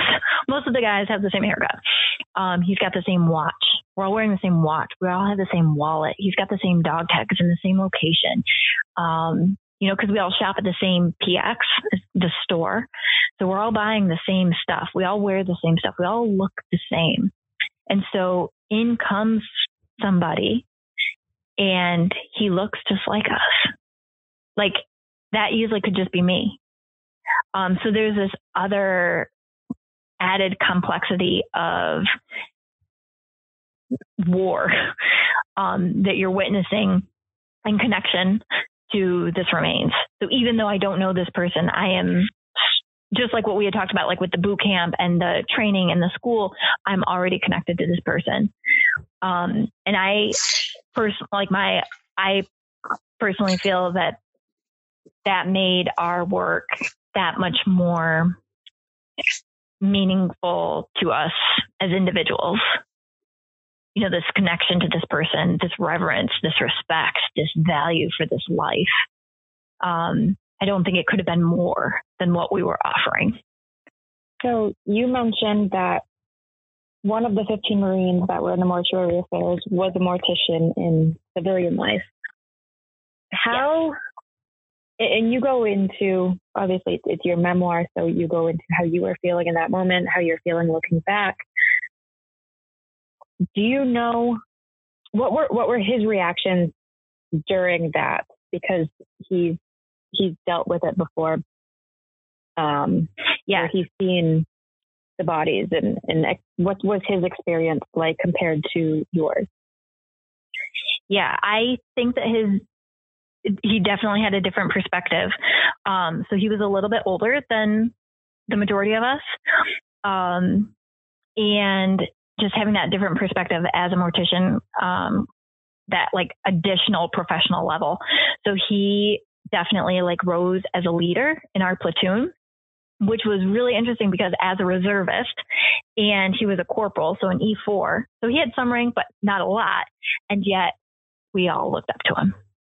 Um, and for active duty Marines to respect and look up to a reservist, there, you know, there's all kinds of complexities in between branches and um, services and active duty and reserves. And but, I mean, we really, we really looked up to him, and he was so professional and so kind and such a great leader that we fo- we followed him. Um, so when he took the reins and he would say, "All right, like let's do this, let's do this," um, and I I actually remember um, one of the things that he brought to our platoon. He brought many things, but one of the things that he brought to our platoon was um, one time we had um, some remains come in, and the remains had um, some blood on his face, and I remember the mortician. His name's Connor. Connor went and got a rag and wiped his face. And I think, like, I remember watching him do it, and I remember thinking, like, that's definitely, you know, something special that we have because he came as a mortician. He knew to do that. Like, he could show us to do that. You know, he knew that extra level of compassion to teach us. And that's something that compassion and that humanity is something that really, really comes across in the memoir. And it's like such to a point that as a civilian, the range of emotions that I went through just reading it were so clear and intense. Um, there's a lot of, I don't know how to really put it into words, but there's, there's a lot of appreciation that I have for your story and for you and for what you did over there. Yeah. Yeah. I think so, that um that's felt by all of us, you know? Yeah. Like I think that that felt by the Marines that were there for the loss of life. I think it's felt by the families. I think it's felt by the fallen. Um, so I, I think that it's like a, this collective feeling that we share together. Absolutely. Yeah so there's a reality like i think every active duty person that's served alongside somebody that has perished in combat also appreciates the dignity that each uh, amount of remains are are dealt with so uh, thank you for doing that I'm I'm I'm shocked that the reservist, the mortician, what what would the deployment been like without that specific person with all of their knowledge? It would have changed the entire dynamic of what you did. Yeah, for the better. Yeah. No, no, no, no. I mean, if, if that person wasn't there, yeah, obviously it, they changed it for the better. I couldn't imagine a mortuary affairs unit without somebody like that. With yeah, them. yeah. It's wild. So there was yeah one instant in the memoir that you spoke about that really struck me, um, and it was when remain. Uh, what is the appropriate title that you would give uh, a person that has passed in that situation? Yeah. So I know it's kind of tricky. so we would say, okay, the term at the time was angel, like a fallen angel. So we would call them fallen angels. We would call them angels. But then it's also kind of tricky too because sometimes when remains come in, it's just that it's just remains. I mean, it's it's it's unidentifiable. You know what I'm saying? Like it's just a leg. Yeah. Like, and I'm not saying just, but in, just in terms of a body, you know, it's the only part of a body is coming in is liquid. Um, so when that would happen, we would call that remains. Um, I mean, knowing that it's all coming from the same people, it's all coming from these fallen angels, but that's when we would say remains when it was not a whole entity. You know, it wasn't a whole body or yeah. it was parts. Yeah. So one of the there, there's two that um, two events that you talk about. One of them that really stuck stuck with me because of a personal experience um, was when a fallen angel came in who hadn't yet passed. Um, yeah. I have family members who have been an RN, who work in nursing homes, who um, hospice, you know, have helped in that end of life care. And They've mm-hmm. talked about the, the spiritualness of being in the presence of someone taking their last breath. My grandmother was there when her her father passed away, along with my mother was there with her, and they just mm-hmm. it was mm-hmm. like this thing that really like brought them together, just spiritually, and this it's kind of it puts a lot of things in perspective for anyone, um, and that's something that's always stuck with me is when people talk about being there when someone passes and, and just the, the feelings. In that moment when the fallen angel who came in, now in the, in the memoir, he, he comes in Um, you notice that the rigor mortis isn't, he, he's too loose still. Um, and that's when you yeah. talk about breathing and you notice his chest is, is still, his, his lungs are still working. You bring in the doc. The doc looks at you guys and says, we can't do anything. What mm-hmm. did you feel that sense of spiritualness that other people have talked that I've heard other people talk about, or was it in the book you really talk about kind of the anger of not being able to do anything and not being able to, you know, the the sense, the marine embodiment of never leave someone behind, do everything you can for that person. Walk us through kind of those feelings mm-hmm. in the moment and then looking back. Okay. Uh, yeah. In, in the moment, um, so, um, yep. So they bring in this Marine. He comes to our station. Um, it's me and another Marine that's are, that working on him, and we get right to work. And we're picking up his hands. And at that point in time, we were doing fingerprints. We didn't do that always, but um, we were doing fingerprints. And I just remember like his arms are moving like way too easy. Like we're getting his fingerprints like way easy here. Immediately, my eyes go to his chest, exactly what you said, and I see it rising and fall. So we call over our officer. The sir calls the doc. The doc comes over, and the doc says, "You know, there, there's nothing like." It, we he can't be saved. Okay, so just to kind of clarify, like his eyes were shut. He he was not conscious at all, you know, so that does not make it any easier though. So, um, so in the moment, um, when the doc says there's nothing that we can do, I say, uh, so what do you want us to do? And the doc says, you just need to wait. Um, our officer, we had a really awesome officer. Our officer gave us permission that if at any point in time we needed to walk out of the hangar, we could. So I did. Um, like I couldn't, I was so angry. Like it just brings up so many emotions.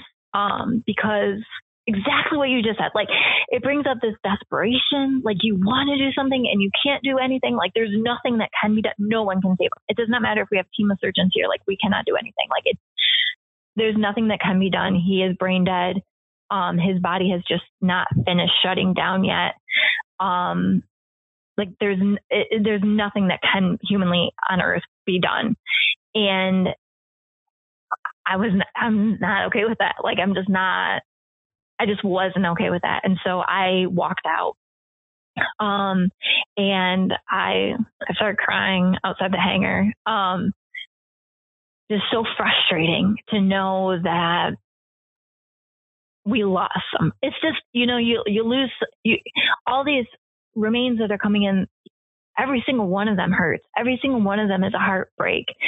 And to know that one of them was on the edge, um, whether it was realistic or not, um, of him living, it, which it wasn't, um, it is really hard to deal with.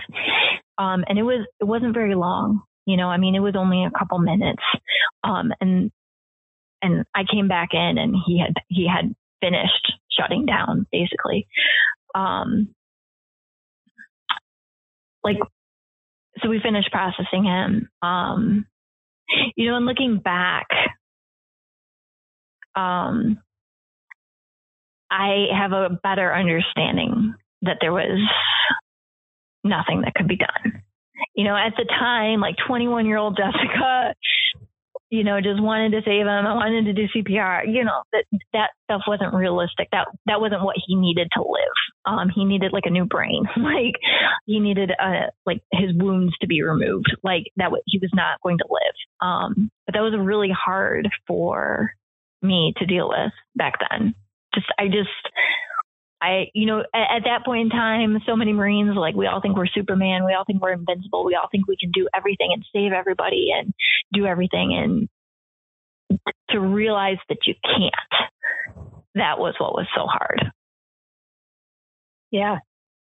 So there was um, a couple other events that happened as well. Um, and another one that really struck out to me was um, and we've we've kind of touched upon this that the Marines isn't always necessarily there, there's a lot of ugly in kind of that the brotherhood that's there. There's women aren't necessarily treated equally, that people aren't treated equally. And it sounds like the Marines, through your memoir, take it to another step. And there was a suicide that happened on base.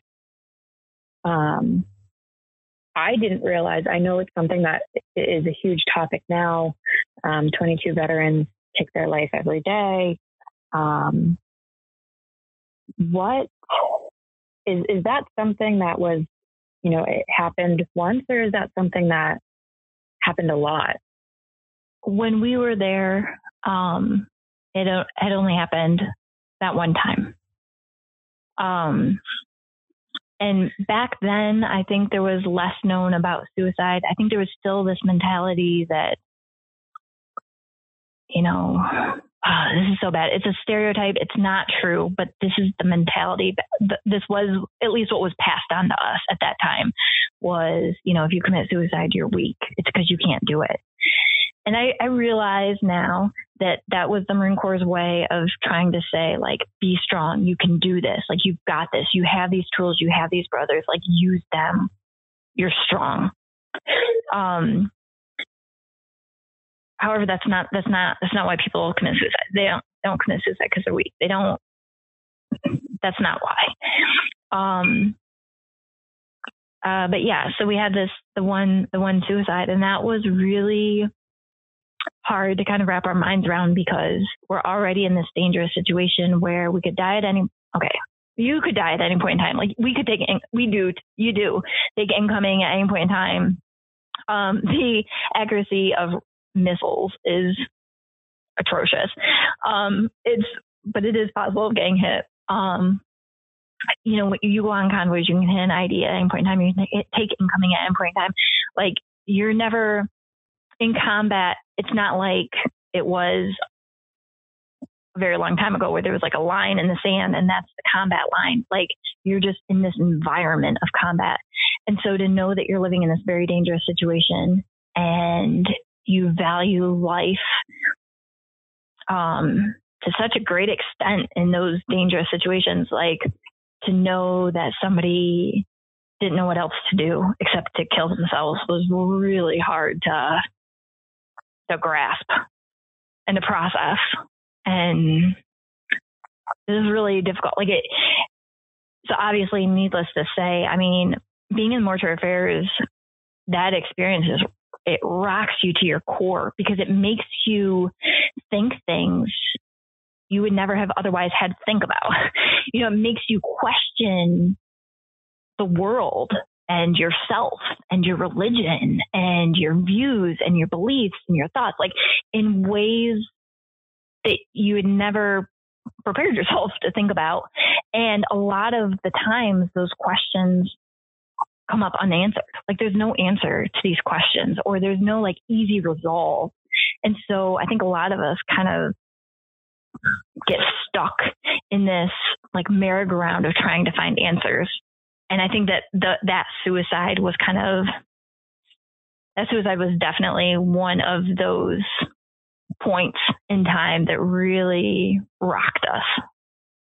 And the cause of his suicide um, it was because of the way he was treated on base with his fellow Marines. Does that put a distrust or a bad taste in your mouth towards your brothers and sisters in uniform?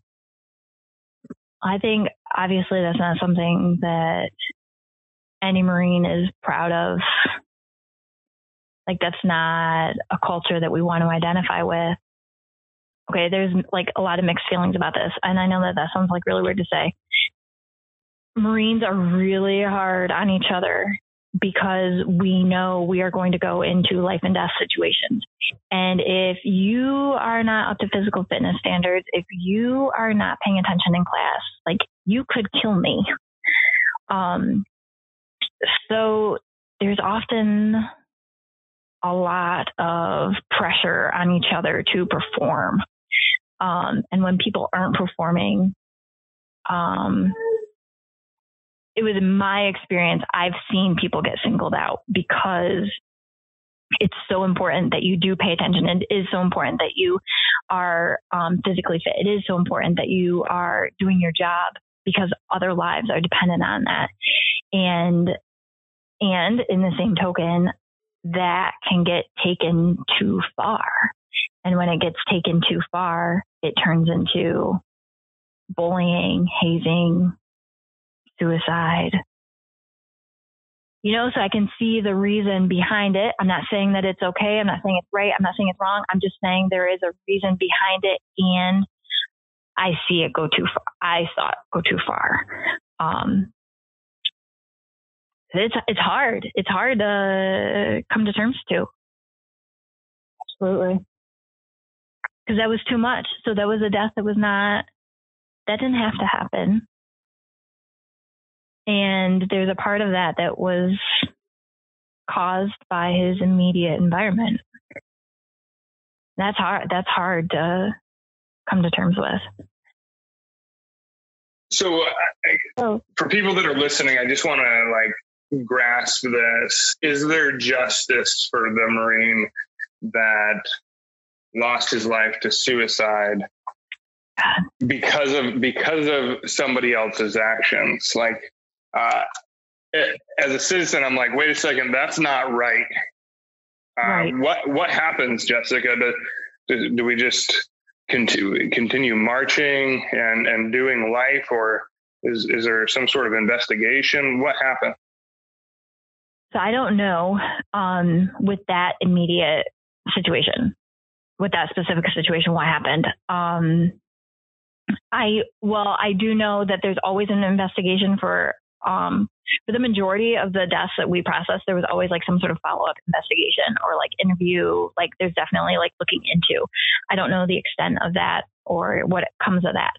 I will say that what I know now about the Marine Corps is that the Marine Corps, in my opinion, has come a long way about suicide and suicide awareness and hazing and bullying. And I think that it's a different corps today than what it was back then. Um, and I I don't, I hope that situations like that are what spur that change. Like it's unfortunate, obviously, that that's what ha- happened.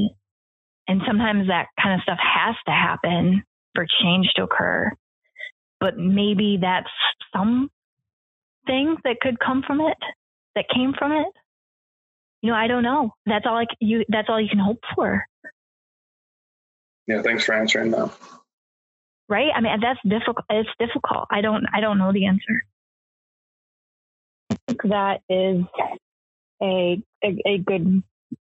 I mean, there's no good, but it, it's a it's a fair way of seeing it that something really bad happened, but hopefully change and progress and growth can come from that kind of situation. And hearing that the Marine Corps has come that far. I, a really good family friend of ours, um, their son just graduated this week from the Marines, um, from boot camp.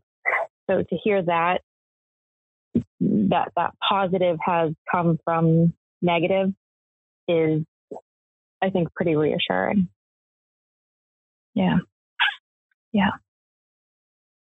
So another thing that you had spoken about um, in your memoir was is that there are Iraqi locals that work for the military. Um, there was a restaurant on on the base that you were on um, that mm-hmm. was run by Iraq uh, by locals, and which I think is is slightly is almost surprising because you have this. You know, we're going in and there's a lot of controversy about why we're in Iraq. Um, mm-hmm. But to know that there are people that look at the military um, for who these soldiers are, which are fellow humans, and mm-hmm. vice versa. Um, mm-hmm. But people that are wor- the locals that are working for you, like you talk about having, basically they they're working with guns pointed at them all day, and then they turn around and offer you food. Um, yeah.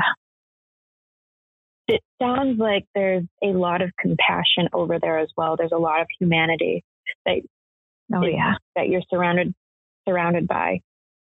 Did you find it hard to trust them, or were you confused at their reactions to Americans? Um, I don't think any of us trusted any of them at all. Um, just from like just being trained not to. Um, so never letting down your guard. Like they're still in Iraqi at the end of the day. Like you can't trust it because you have you, we just have no idea. Um, so for the simple fact of just safety. Um, um, but yeah, it was very interesting. Very interesting. So it brings, you know, it's combat and war are not straightforward. They're just infused with these complex situations and these emotions. Um, and so, you know, while I say we didn't trust them at all, and the same token, I mean, I was eating the food that they would serve. So I guess there is like some sort of level of trust. Um, you know, you were also right. There were there were also locals that were coming in to the mortuary affairs that you were processing. Right. So, you know, trust isn't just, you know, do you trust somebody or not? There's certain areas in which you trust people and how much do you trust them. Um, but yeah, it, it's so complex. And so, um, yeah, so sometimes locals would have to come on base because, um, let's say there was a firefight and there were um, people that passed away and we got called into the site and we would pick up everybody that had fallen and we would process all of them. And then we would we would have contacts in the community and we would say you know we have this person who looks like this. We found on this date you know this is where we're located. Like please come in to collect them. Um, and so we had on several occasions locals come in to collect remains. Um, just like what you, like earlier, like they were making food on our base. Um, and like by restaurant, basically there's a fire pit and they're cooking meat and there's like a table and they're putting food on a plate for us. It's not, you know, like a sit down restaurant or a cafe or anything like that, but we're still eating the food that they're making, which was delicious. Um, there were people that were selling tea on base. We're drinking the tea. Um, you know, some locals are coming in and doing our laundry and doing some of the cleaning, like of the trailers and the bathrooms. Um, so there's this level of like there's people on your base providing a service. So I guess on some level you have to trust them to do that, and at the same time, uh, can you trust them? Right? Like it's so conflicting. Yeah, the the story is we're at war with Iraq, but in reality, there's only a very, very small population of Iraqis that we're in a war fight with.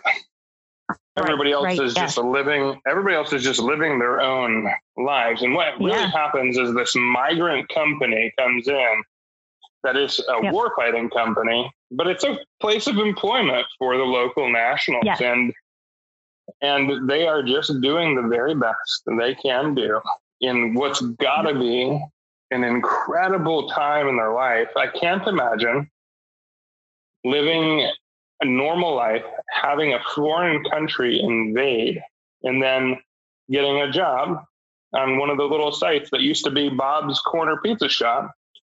Right. And and now I'm I'm cooking food and making a ton of money off this company that came in. You know, it happens to be the United States yep. Marine Corps, but uh, these are these are just people. They're human beings. Like when you when you yep. uh, when you said it in this your speech that I listened to, the reality is you process remains, and when you when you're in it outside of an ID tag or or or some sort of marking, you can't tell if it's an Iraqi or if it's a United States Marine because we're all right. people. Yes, and there's actually there's actually Marines that are Muslim, that are Iraqi, that are from Saudi Arabia. Like we have international Marines So it's not it's it's not a clear line. Yes. There's a lot of gray in this black and white world we live in. Mm-hmm. Well, it's just it's just so good in, in, in your speech, and I'm sure you get to it in your memoir uh, of just understanding the, the humanity of it all. Yeah, and, and Alyssa, you said uh, these people have guns pointed them at them all day. I just just for the record, when they're serving food, the Marines aren't pointing their guns at them. They get in a lot of trouble for that. Um, in fact, Marines have great rifle discipline, so they'll, they'll, keep it pointed in a safe direction. So when when they're there in the interactions, unless you're a hostile or doing something wrong, the, the United States Marines are not going to be pointing their weapons at people for just because they're there. Just just for a point of clarification. Right. Yes, I think okay. I said. Also, yeah, and also, I feel like as a service member, I know what pointing. Right, like I know if you're pointing your weapon at me, like I, I'm very aware of it. I also feel that civilians may think that if your weapon is in their direction, that you're pointing at them. You know what I'm saying? Like I feel like there could also be like a difference in perspective too of yo, your weapon's on me. When for sure. like a service member might be like well it's not directly on you. And, and the civilian might be like no that's way too close. Like um but e- either way either way the fact that there's still weapons and like all these interactions right? Because you don't go anywhere without your weapon it still brings like a level of hostility to these situations right i mean like we don't go to the mall with our well i mean i, I understand like conceal and carry and everything but like you don't have your weapon like out and about. Um, in well, depends if you're from Texas or not, you know. right, right, right. Um, so, so that's a good yeah. point, though. I'm sure, and I'm sure, like with your interactions, you have an M4, or the Marine Corps didn't get M4s until like 2016. Um, yeah. The, you you have your M16, your long rifle on your back, yeah. and you're interacting with these people, and it is a relatively normal interaction for all things considered. Right. Right. You're you're ordering your food. Hey, can I get some chicken nuggets on on that piece of bread? And you're happy. They're happy, and you might even talk about life a little bit. Right. Yep. It's wild. Jessica's story of her experiences while deployed in 2004 are truly incredible. If you'd like to read more about her experiences not covered in this podcast episode, you can purchase her book, Shade It Black Death and After in Iraq, on Amazon. In part three, we spoke to Jessica about her experience coming home, how she coped with her trauma, and ultimately how she started to heal. So you you served in 2004 was it into 2005 or just 2004? No, or the duration of 2004. Okay. Yep. Uh, um, so we went to Iraq in the beginning of 2004 and didn't come home till the end of 2004. Awesome. So, what was, and you, and you again, you talk about this in your memoir. You came home. Um, you were in a relationship with a fellow Marine, correct? Mm-hmm. And very different experiences, but very similar at the same time. Um, a very tumultuous relationship. Yeah. Um, and then you decided to go back to school. Wow. Yeah. Yes. um, uh, you said that so nicely. Um, it did not play out that nicely though. Um, but yeah, so at the time, um, the person that I was in a relationship with, um, he had been part of that initial invasion in March 2003. Um, and he had worked with the MPs, which is the military police, um, taking care of and processing POWs, so enemy POWs. Um, and that experience profoundly impacted him. And so, with my experiences in mortuary affairs, I was just shaken to the core. Um, and two storms do not make a calmness. Um, it was it was a disaster. It was a disaster. Um, so, needless to say, that did not work out. Um, but when I got out of the Marine Corps, um, so I got out in 2005. I was just so lost. Um, I just didn't know what, what way was up, which way was down. Um, the beliefs that I had previous to the deployment just weren't there anymore. And so basically, I had lost my coherent system of beliefs and just kind of searching for what was right, what was wrong, what was just, what was fair, who am I, right? What do I believe in? Um, and to say that mortuary affairs took a toll on my life, I mean, uh, understatement. Um, so luckily, um, I came from a background that was very heavy on academia and um, that was the push in my family like everyone goes to college that was what was expected of me initially so um, mm-hmm. eventually i found my way back home and i didn't know what to do with myself. And so kind of the default was go to school. I can go to college. I got to go to school. I got to do something. And then you started um, going for psychology. Yeah, so I, um, well, what really happened was that I couldn't get off my parents' couch. I couldn't get off my parents' couch. I was living at my dad's house and I couldn't get off his couch. And were my dad dealing, was like, Were you dealing with depression or Oh PTSD? my gosh. Yes, right. So my life is just upside down. Um, I didn't know at the time what was going on. I just knew that nothing was right. Um, so at this point in time, I hadn't seen a counselor. I didn't have any diagnoses. I wasn't on any medication. Um, but I was drinking. I was on drugs. I was doing anything just to stay afloat. Um, I wasn't sleeping. I wasn't eating. I wasn't showering. Like I, I wasn't functioning.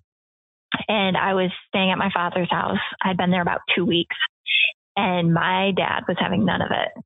He was like, Jessica, like, you need to get off the couch.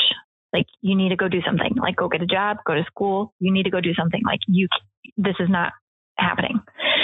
Um, and so that was good because that was like that push that I needed. Like, okay, something's got to give. I'll go to college. Um, and luckily after the Marine Corps, like you have a GI Bill.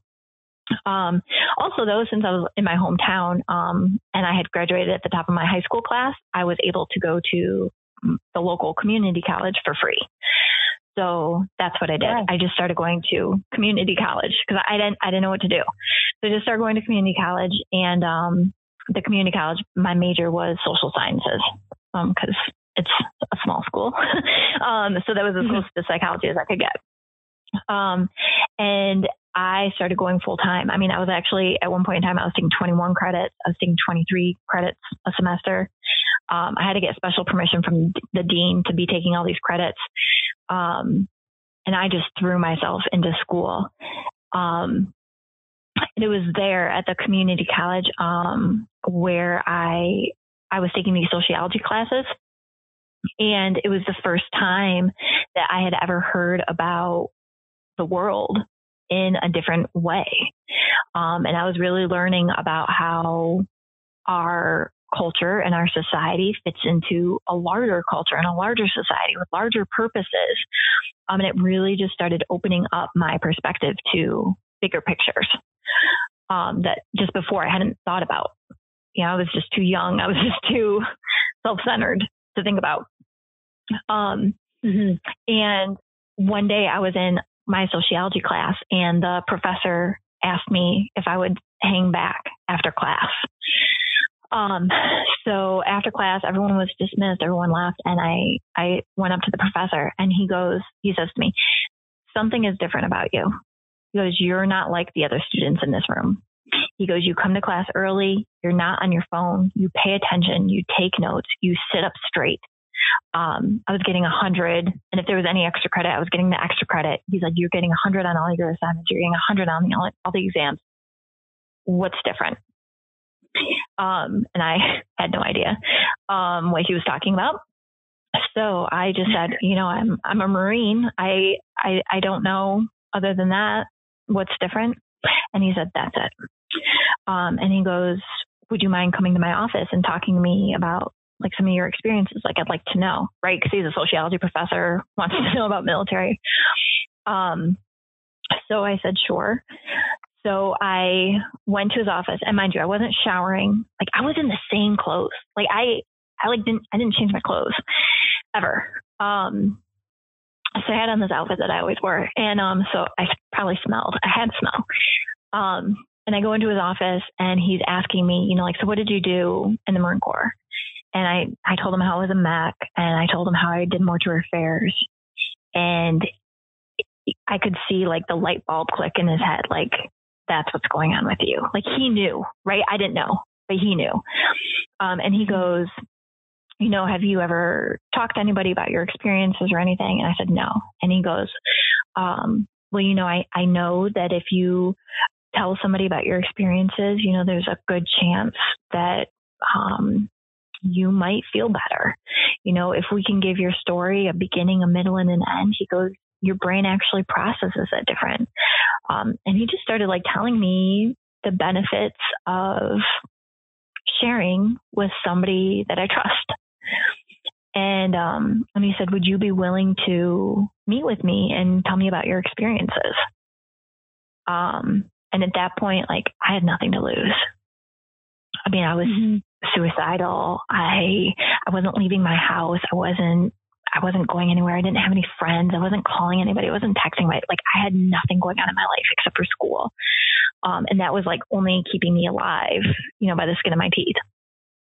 So um, I started meeting with this professor, and he had like interview questions.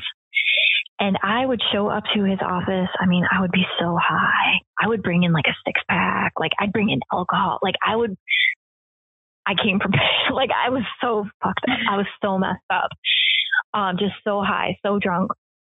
And sometimes he would ask me questions and I'd talk for 10, 15 minutes and then I would just be sobbing and I couldn't talk anymore.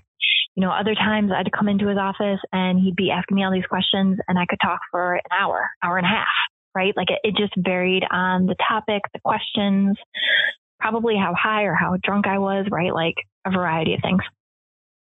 And sure. um, he eventually, like, this went on for like a couple months. And um, one day I showed up and he had typed it all and printed it all. And he handed it to me and he said, Here you go. He goes, This is your story. He goes, So whenever you're ready, like, here it is. And I took it and I went home and I put it in the drawer of my dresser to never be seen again. like I didn't want anything to do with it. I didn't want to look at it. I didn't want to think about it. No, nothing. Right. And then I just stopped talking with my professor. Like it, it all just ended. And, um, and a couple months went by. Um, and at that point in time, like I was already done with the community college. I had already transferred uh, to a four year university. Um, that was still in the same neck of the woods, but I was no longer at that university, at the community college. So, mm-hmm. um, one day I open up the drawer and I pull out the manuscript and I'm like, I got to do something with this. Like, something has to give. Like, my life was so awful. Like, was awful.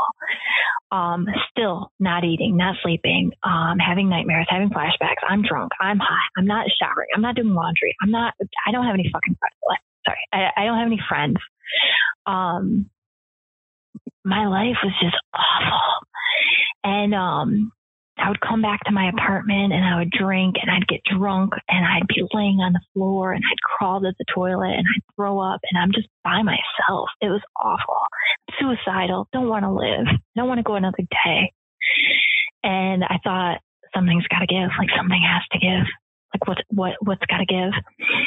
And so I pulled out the story from the dresser I called up the professor and I said, Can we meet? Like, I think I'm ready. And so I went into his office and we went line by line over the story and we edited it. You know, there were some things that I corrected. Um, you know, like, um, you know, it wasn't like that. It was actually like this. Or like, I know I said this initially, but like I'm thinking about longer and I think it's more like this, right? Like I'm changing it. Mm-hmm. Um, and he goes through and he edits the whole thing. And so we meet a couple times like that, you know, going through it all. And then um, that goes on for like, you know, a month or two. And then at the end of it, he he edits it all, he prints it all out again, and he says, Jessica, he goes, What do you think if I turn this into like a publishing company? He goes, I think that there's a really good chance that a publishing company would want to publish this. Um, what do you think? And I said, I think this is the stupidest thing I've ever heard. Like nobody cares about my story. Nobody wants to hear it. Like this is no, that's not what we're doing here. Like you're trying to help me. Like I'm getting help. Right. Like I thought that that was like my therapy. I'm like, this is like, this, yeah. like, this is about me. This is not about anybody else. Nobody else cares. Nobody else wants to know. And he's like, then Jessica, he goes, why don't I just send it out? And if somebody bites, they bite. And if not, no harm done. And I was like, you can do whatever you want to do. Like I was, oh, I had such attitude. I was such a jerk. I was so, I, I was not a good person. I was not fun to be around. I was not nice. Um, and so he sent it out to some publishing companies, and this publishing company who publishes um, military stories, Casemate Publishing, picked it up, and they said, "We want it, and we want more." Um, wow. So it was never intended to be. My story was never intended to be published. Never intended to be shared. Um, it was really an attempt like this last ditch attempt to like get me out of my funk. Um, and people always ask me like, so was writing the book like therapeutic? And I will tell you, no, it was not. It was horrific. It was awful. Like it sent me into nightmares and flashbacks. I was not in a good place for it. Like it was not, it was not good. However, what came from it was so worth it. Um, so once the book got published, that's when I started talking to people. That was the first time. Oh my gosh. So, um, I just got really excited because, um, that, so the book gets published, right? Nobody has ever heard what I did in Iraq. Nobody. Like, not my mom, not my dad, nobody in my family, no friends, no nothing, right? So the book gets published and I get a, I get a couple copies for myself and I give one to my mom and I give one to my dad. And that's the first time they read the book and that's the first time they've ever heard like what I did in Iraq, like what happened in mortuary affairs. Um, they had no, like, they had no idea prior to that. So, I mean, this book just like opened up connections and pathways that never would have existed otherwise, which is crazy because it was never intended to be a book. And I, I think that something that, I mean, I, I, I, the amount of emotions I felt reading it. Um, so I am about your age when the book was published. Um, very much a lot of what you're saying, very different beginnings, but a lot of the emotions, I think, as with as women, as young adults that have dealt with trauma at some point in their life. There's an existential crisis almost. Yes, it's that like, um, it, because it's not a, it's not the, the midlife, tr- um, oh, what, what am I looking for? The, um, the, it's the quarter life crisis. And when you have yeah some kind of tra- trauma that's in your life, you're trying to figure out who you are, what's your purpose. Um, when you talk about relationships, I've had relationships never to that extent, but I've had mm, relationships I can I can understand on that level. Um, yeah, it just all of this emotion, and I was going to ask what the process was in regards to writing that, and if it was therapeutic and it very much comes across as a conversation. So it makes sense that that's kind of how it was written um, because the yeah. level of detail and emotion that's in there is so. Um, I just recently met someone where we have really long conversations about really deep things in our brains, and mm-hmm. that's how it feels reading the book. And it comes across that way, and it emphasizes your experiences um, to a point that anyone who has dealt with trauma can read the book and understand yeah. and yeah. get that that sense. Yep. We all have our own struggle. That that was just mine. And every like we all we all go through that period where we question ourselves or we question our purpose or our meaning or our value. Like we question who we are. Um yes i'm glad you said that. There's definitely like this commonality that that got tapped into. Mm-hmm. which just makes the story that much more powerful. Yeah yeah. So now that it's been about 10 years, I think, since it was published. Um, yeah, crazy. a lot has happened in your life and a, a lot, lot. good. Yes. um, yeah.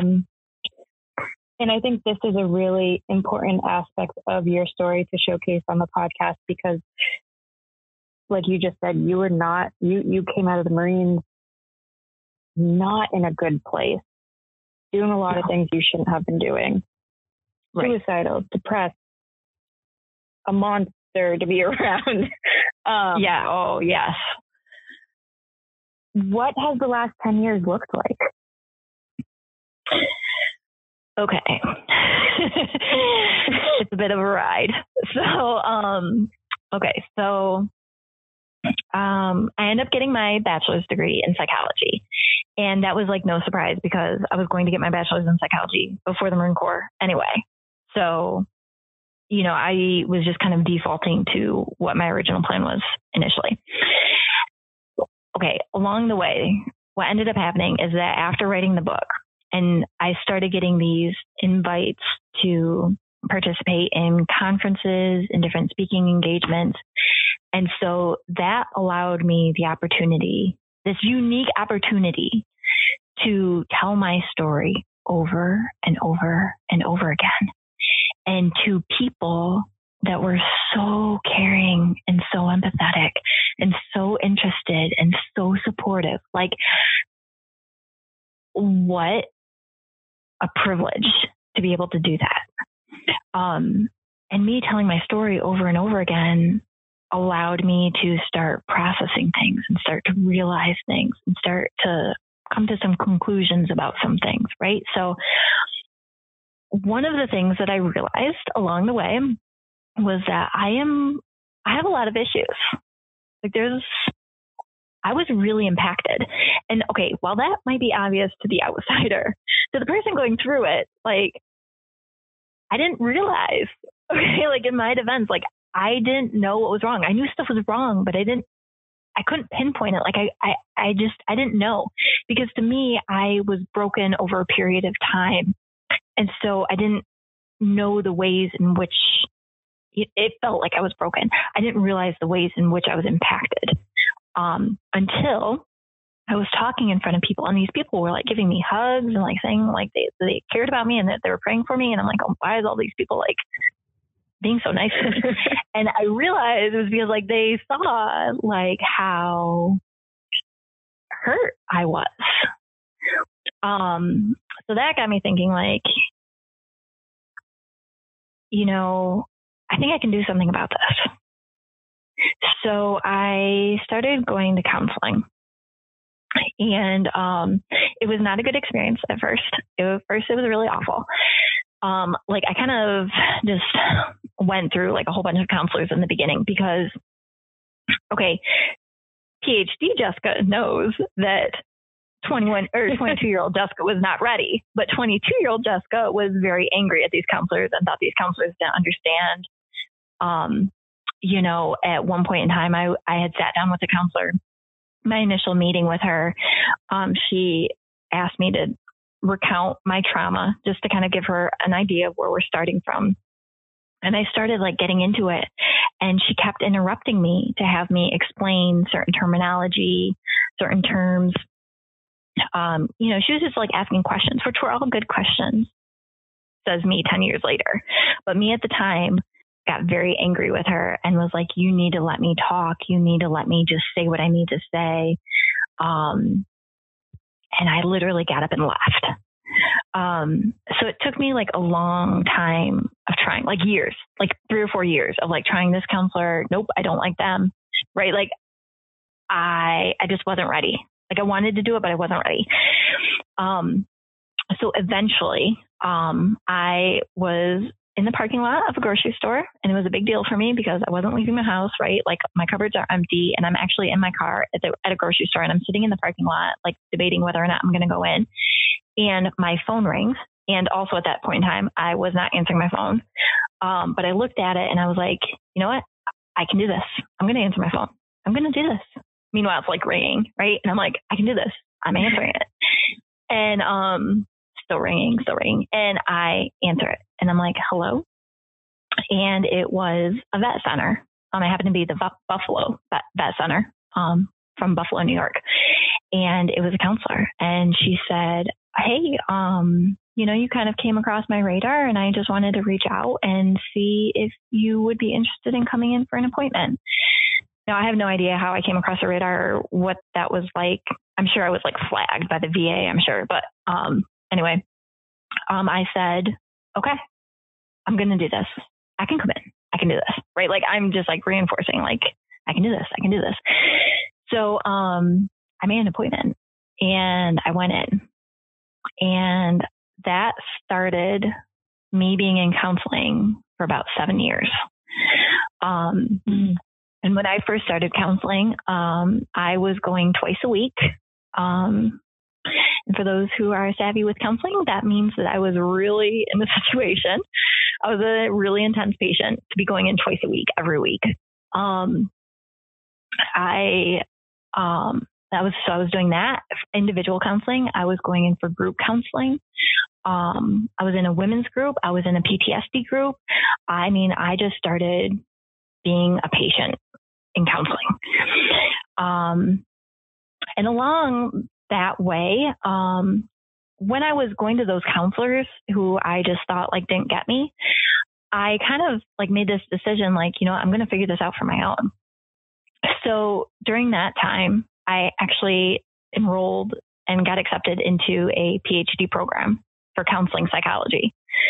So in addition to me being a patient, I am like intensely studying the psyche I'm, you know, I'm going to school. I'm going to all these classes. I'm going to all these practicum. Like I'm doing all this stuff.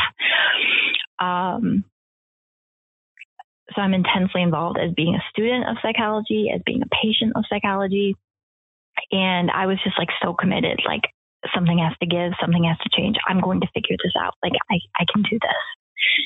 Um, so fast forward a couple years and I ended up graduating with my PhD in counseling and school psychology. It's like a dual program.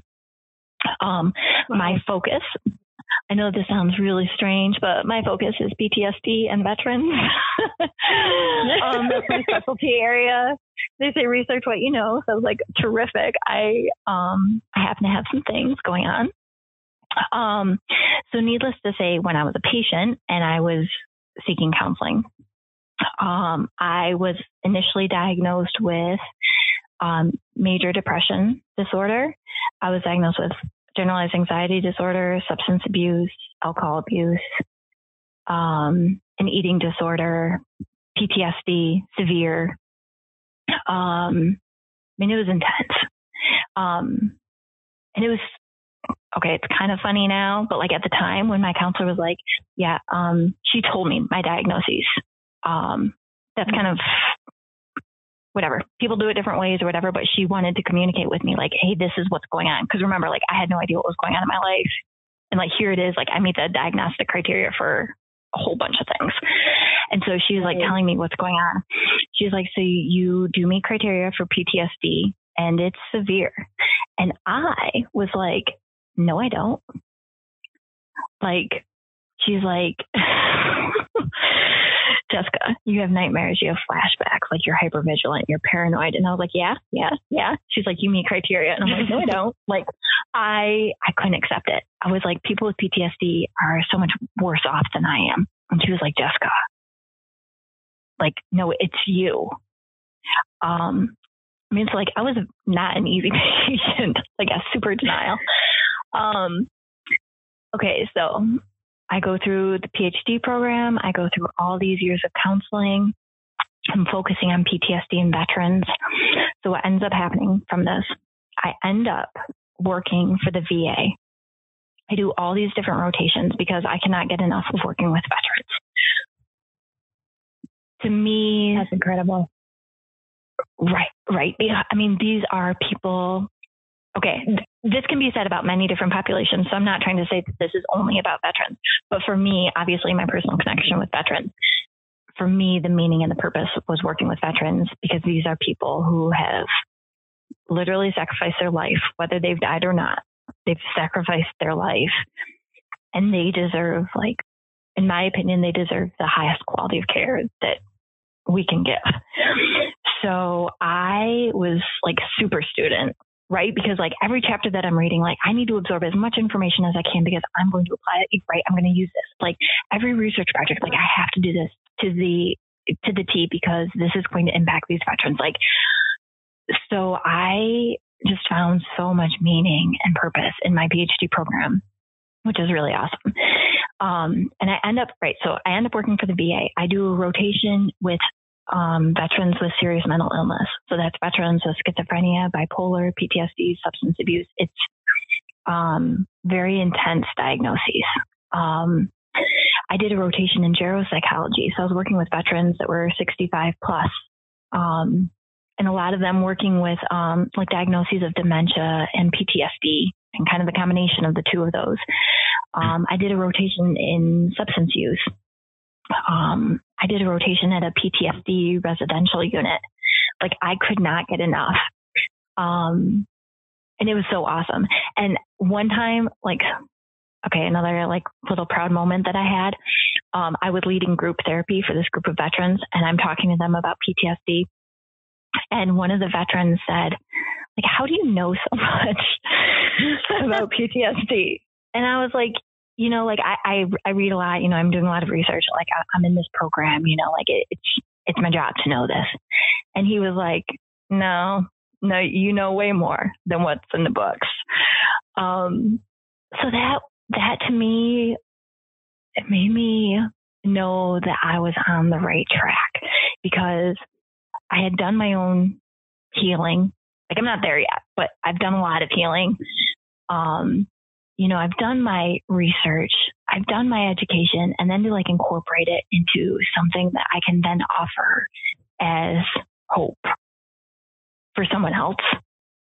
That's what I want, right? And that's what I was doing. Um, so I felt like I was really successful. Um, I mean, it was awesome being a psychologist for the VA. Oh my God, it's so rewarding.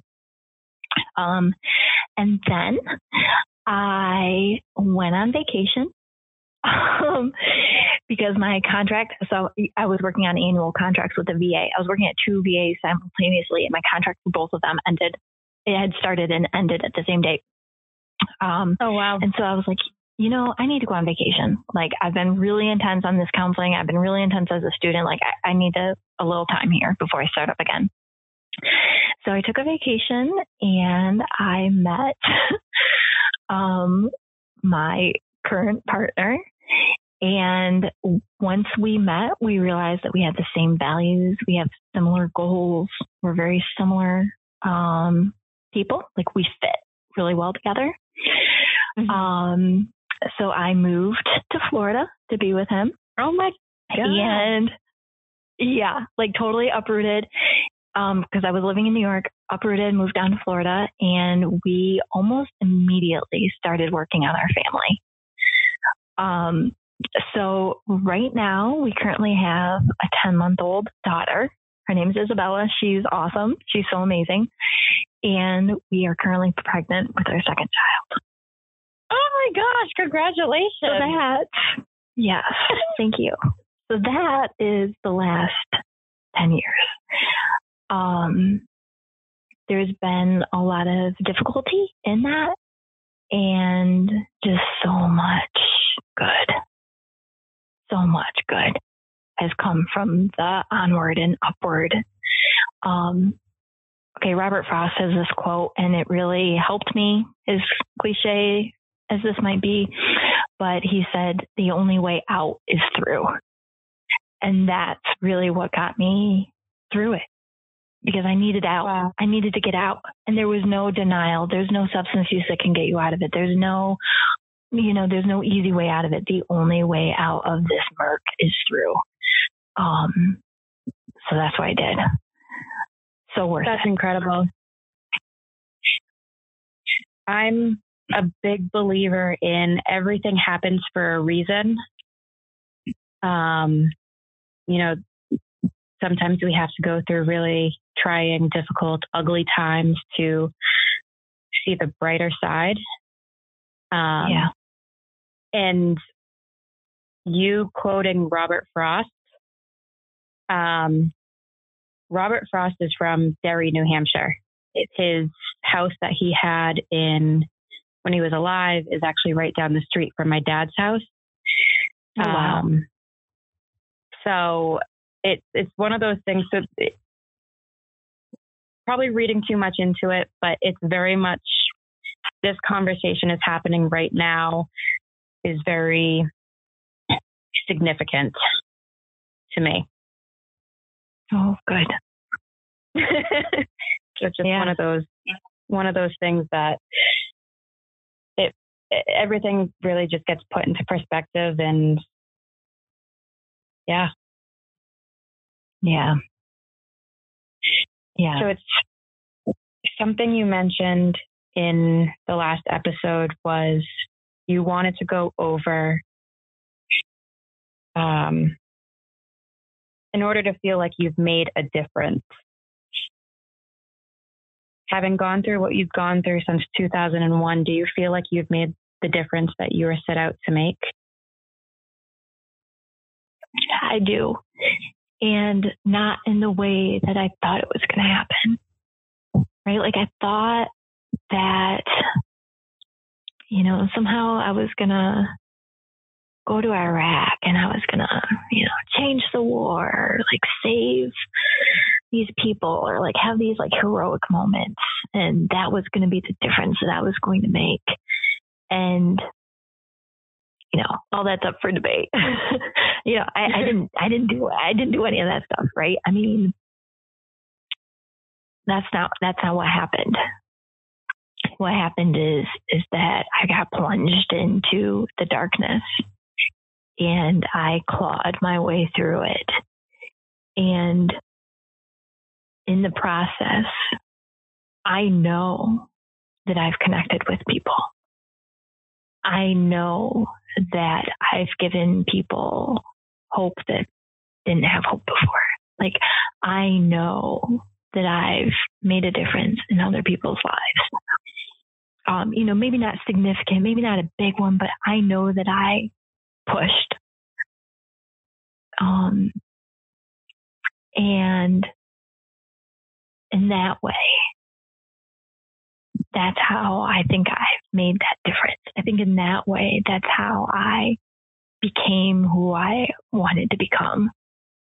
Absolutely. Thank you for sharing your story with us today. It has been incredible to listen to you, to read your memoir. Um, thank you for your service and thank you for continuing to put good out into the world. Thank you, Alyssa. That means a lot. Thank you for joining myself and guest host Art Briggs on this episode of the podcast with Jessica Goodell, Marine veteran. This podcast is brought to you by the Homeland Heroes Foundation, an organization dedicated to the reacclimation support of active duty service members, veterans, and their families in their time of need. To learn more, visit homelandheroesfoundation.org and follow the Homeland Heroes Salute on Facebook, Twitter, and Instagram. Thank you to our production team at Derry Cam, creating connection through story for a better world. Learn more by visiting derrycam.org. The views expressed by our guests and others are solely their own. Views expressed in this podcast do not represent any of the uniform services, the Homeland Heroes Foundation, Derry Cam, or any other organization. Thank you for listening and make sure you subscribe to the Homeland Heroes Salute wherever you listen to podcasts.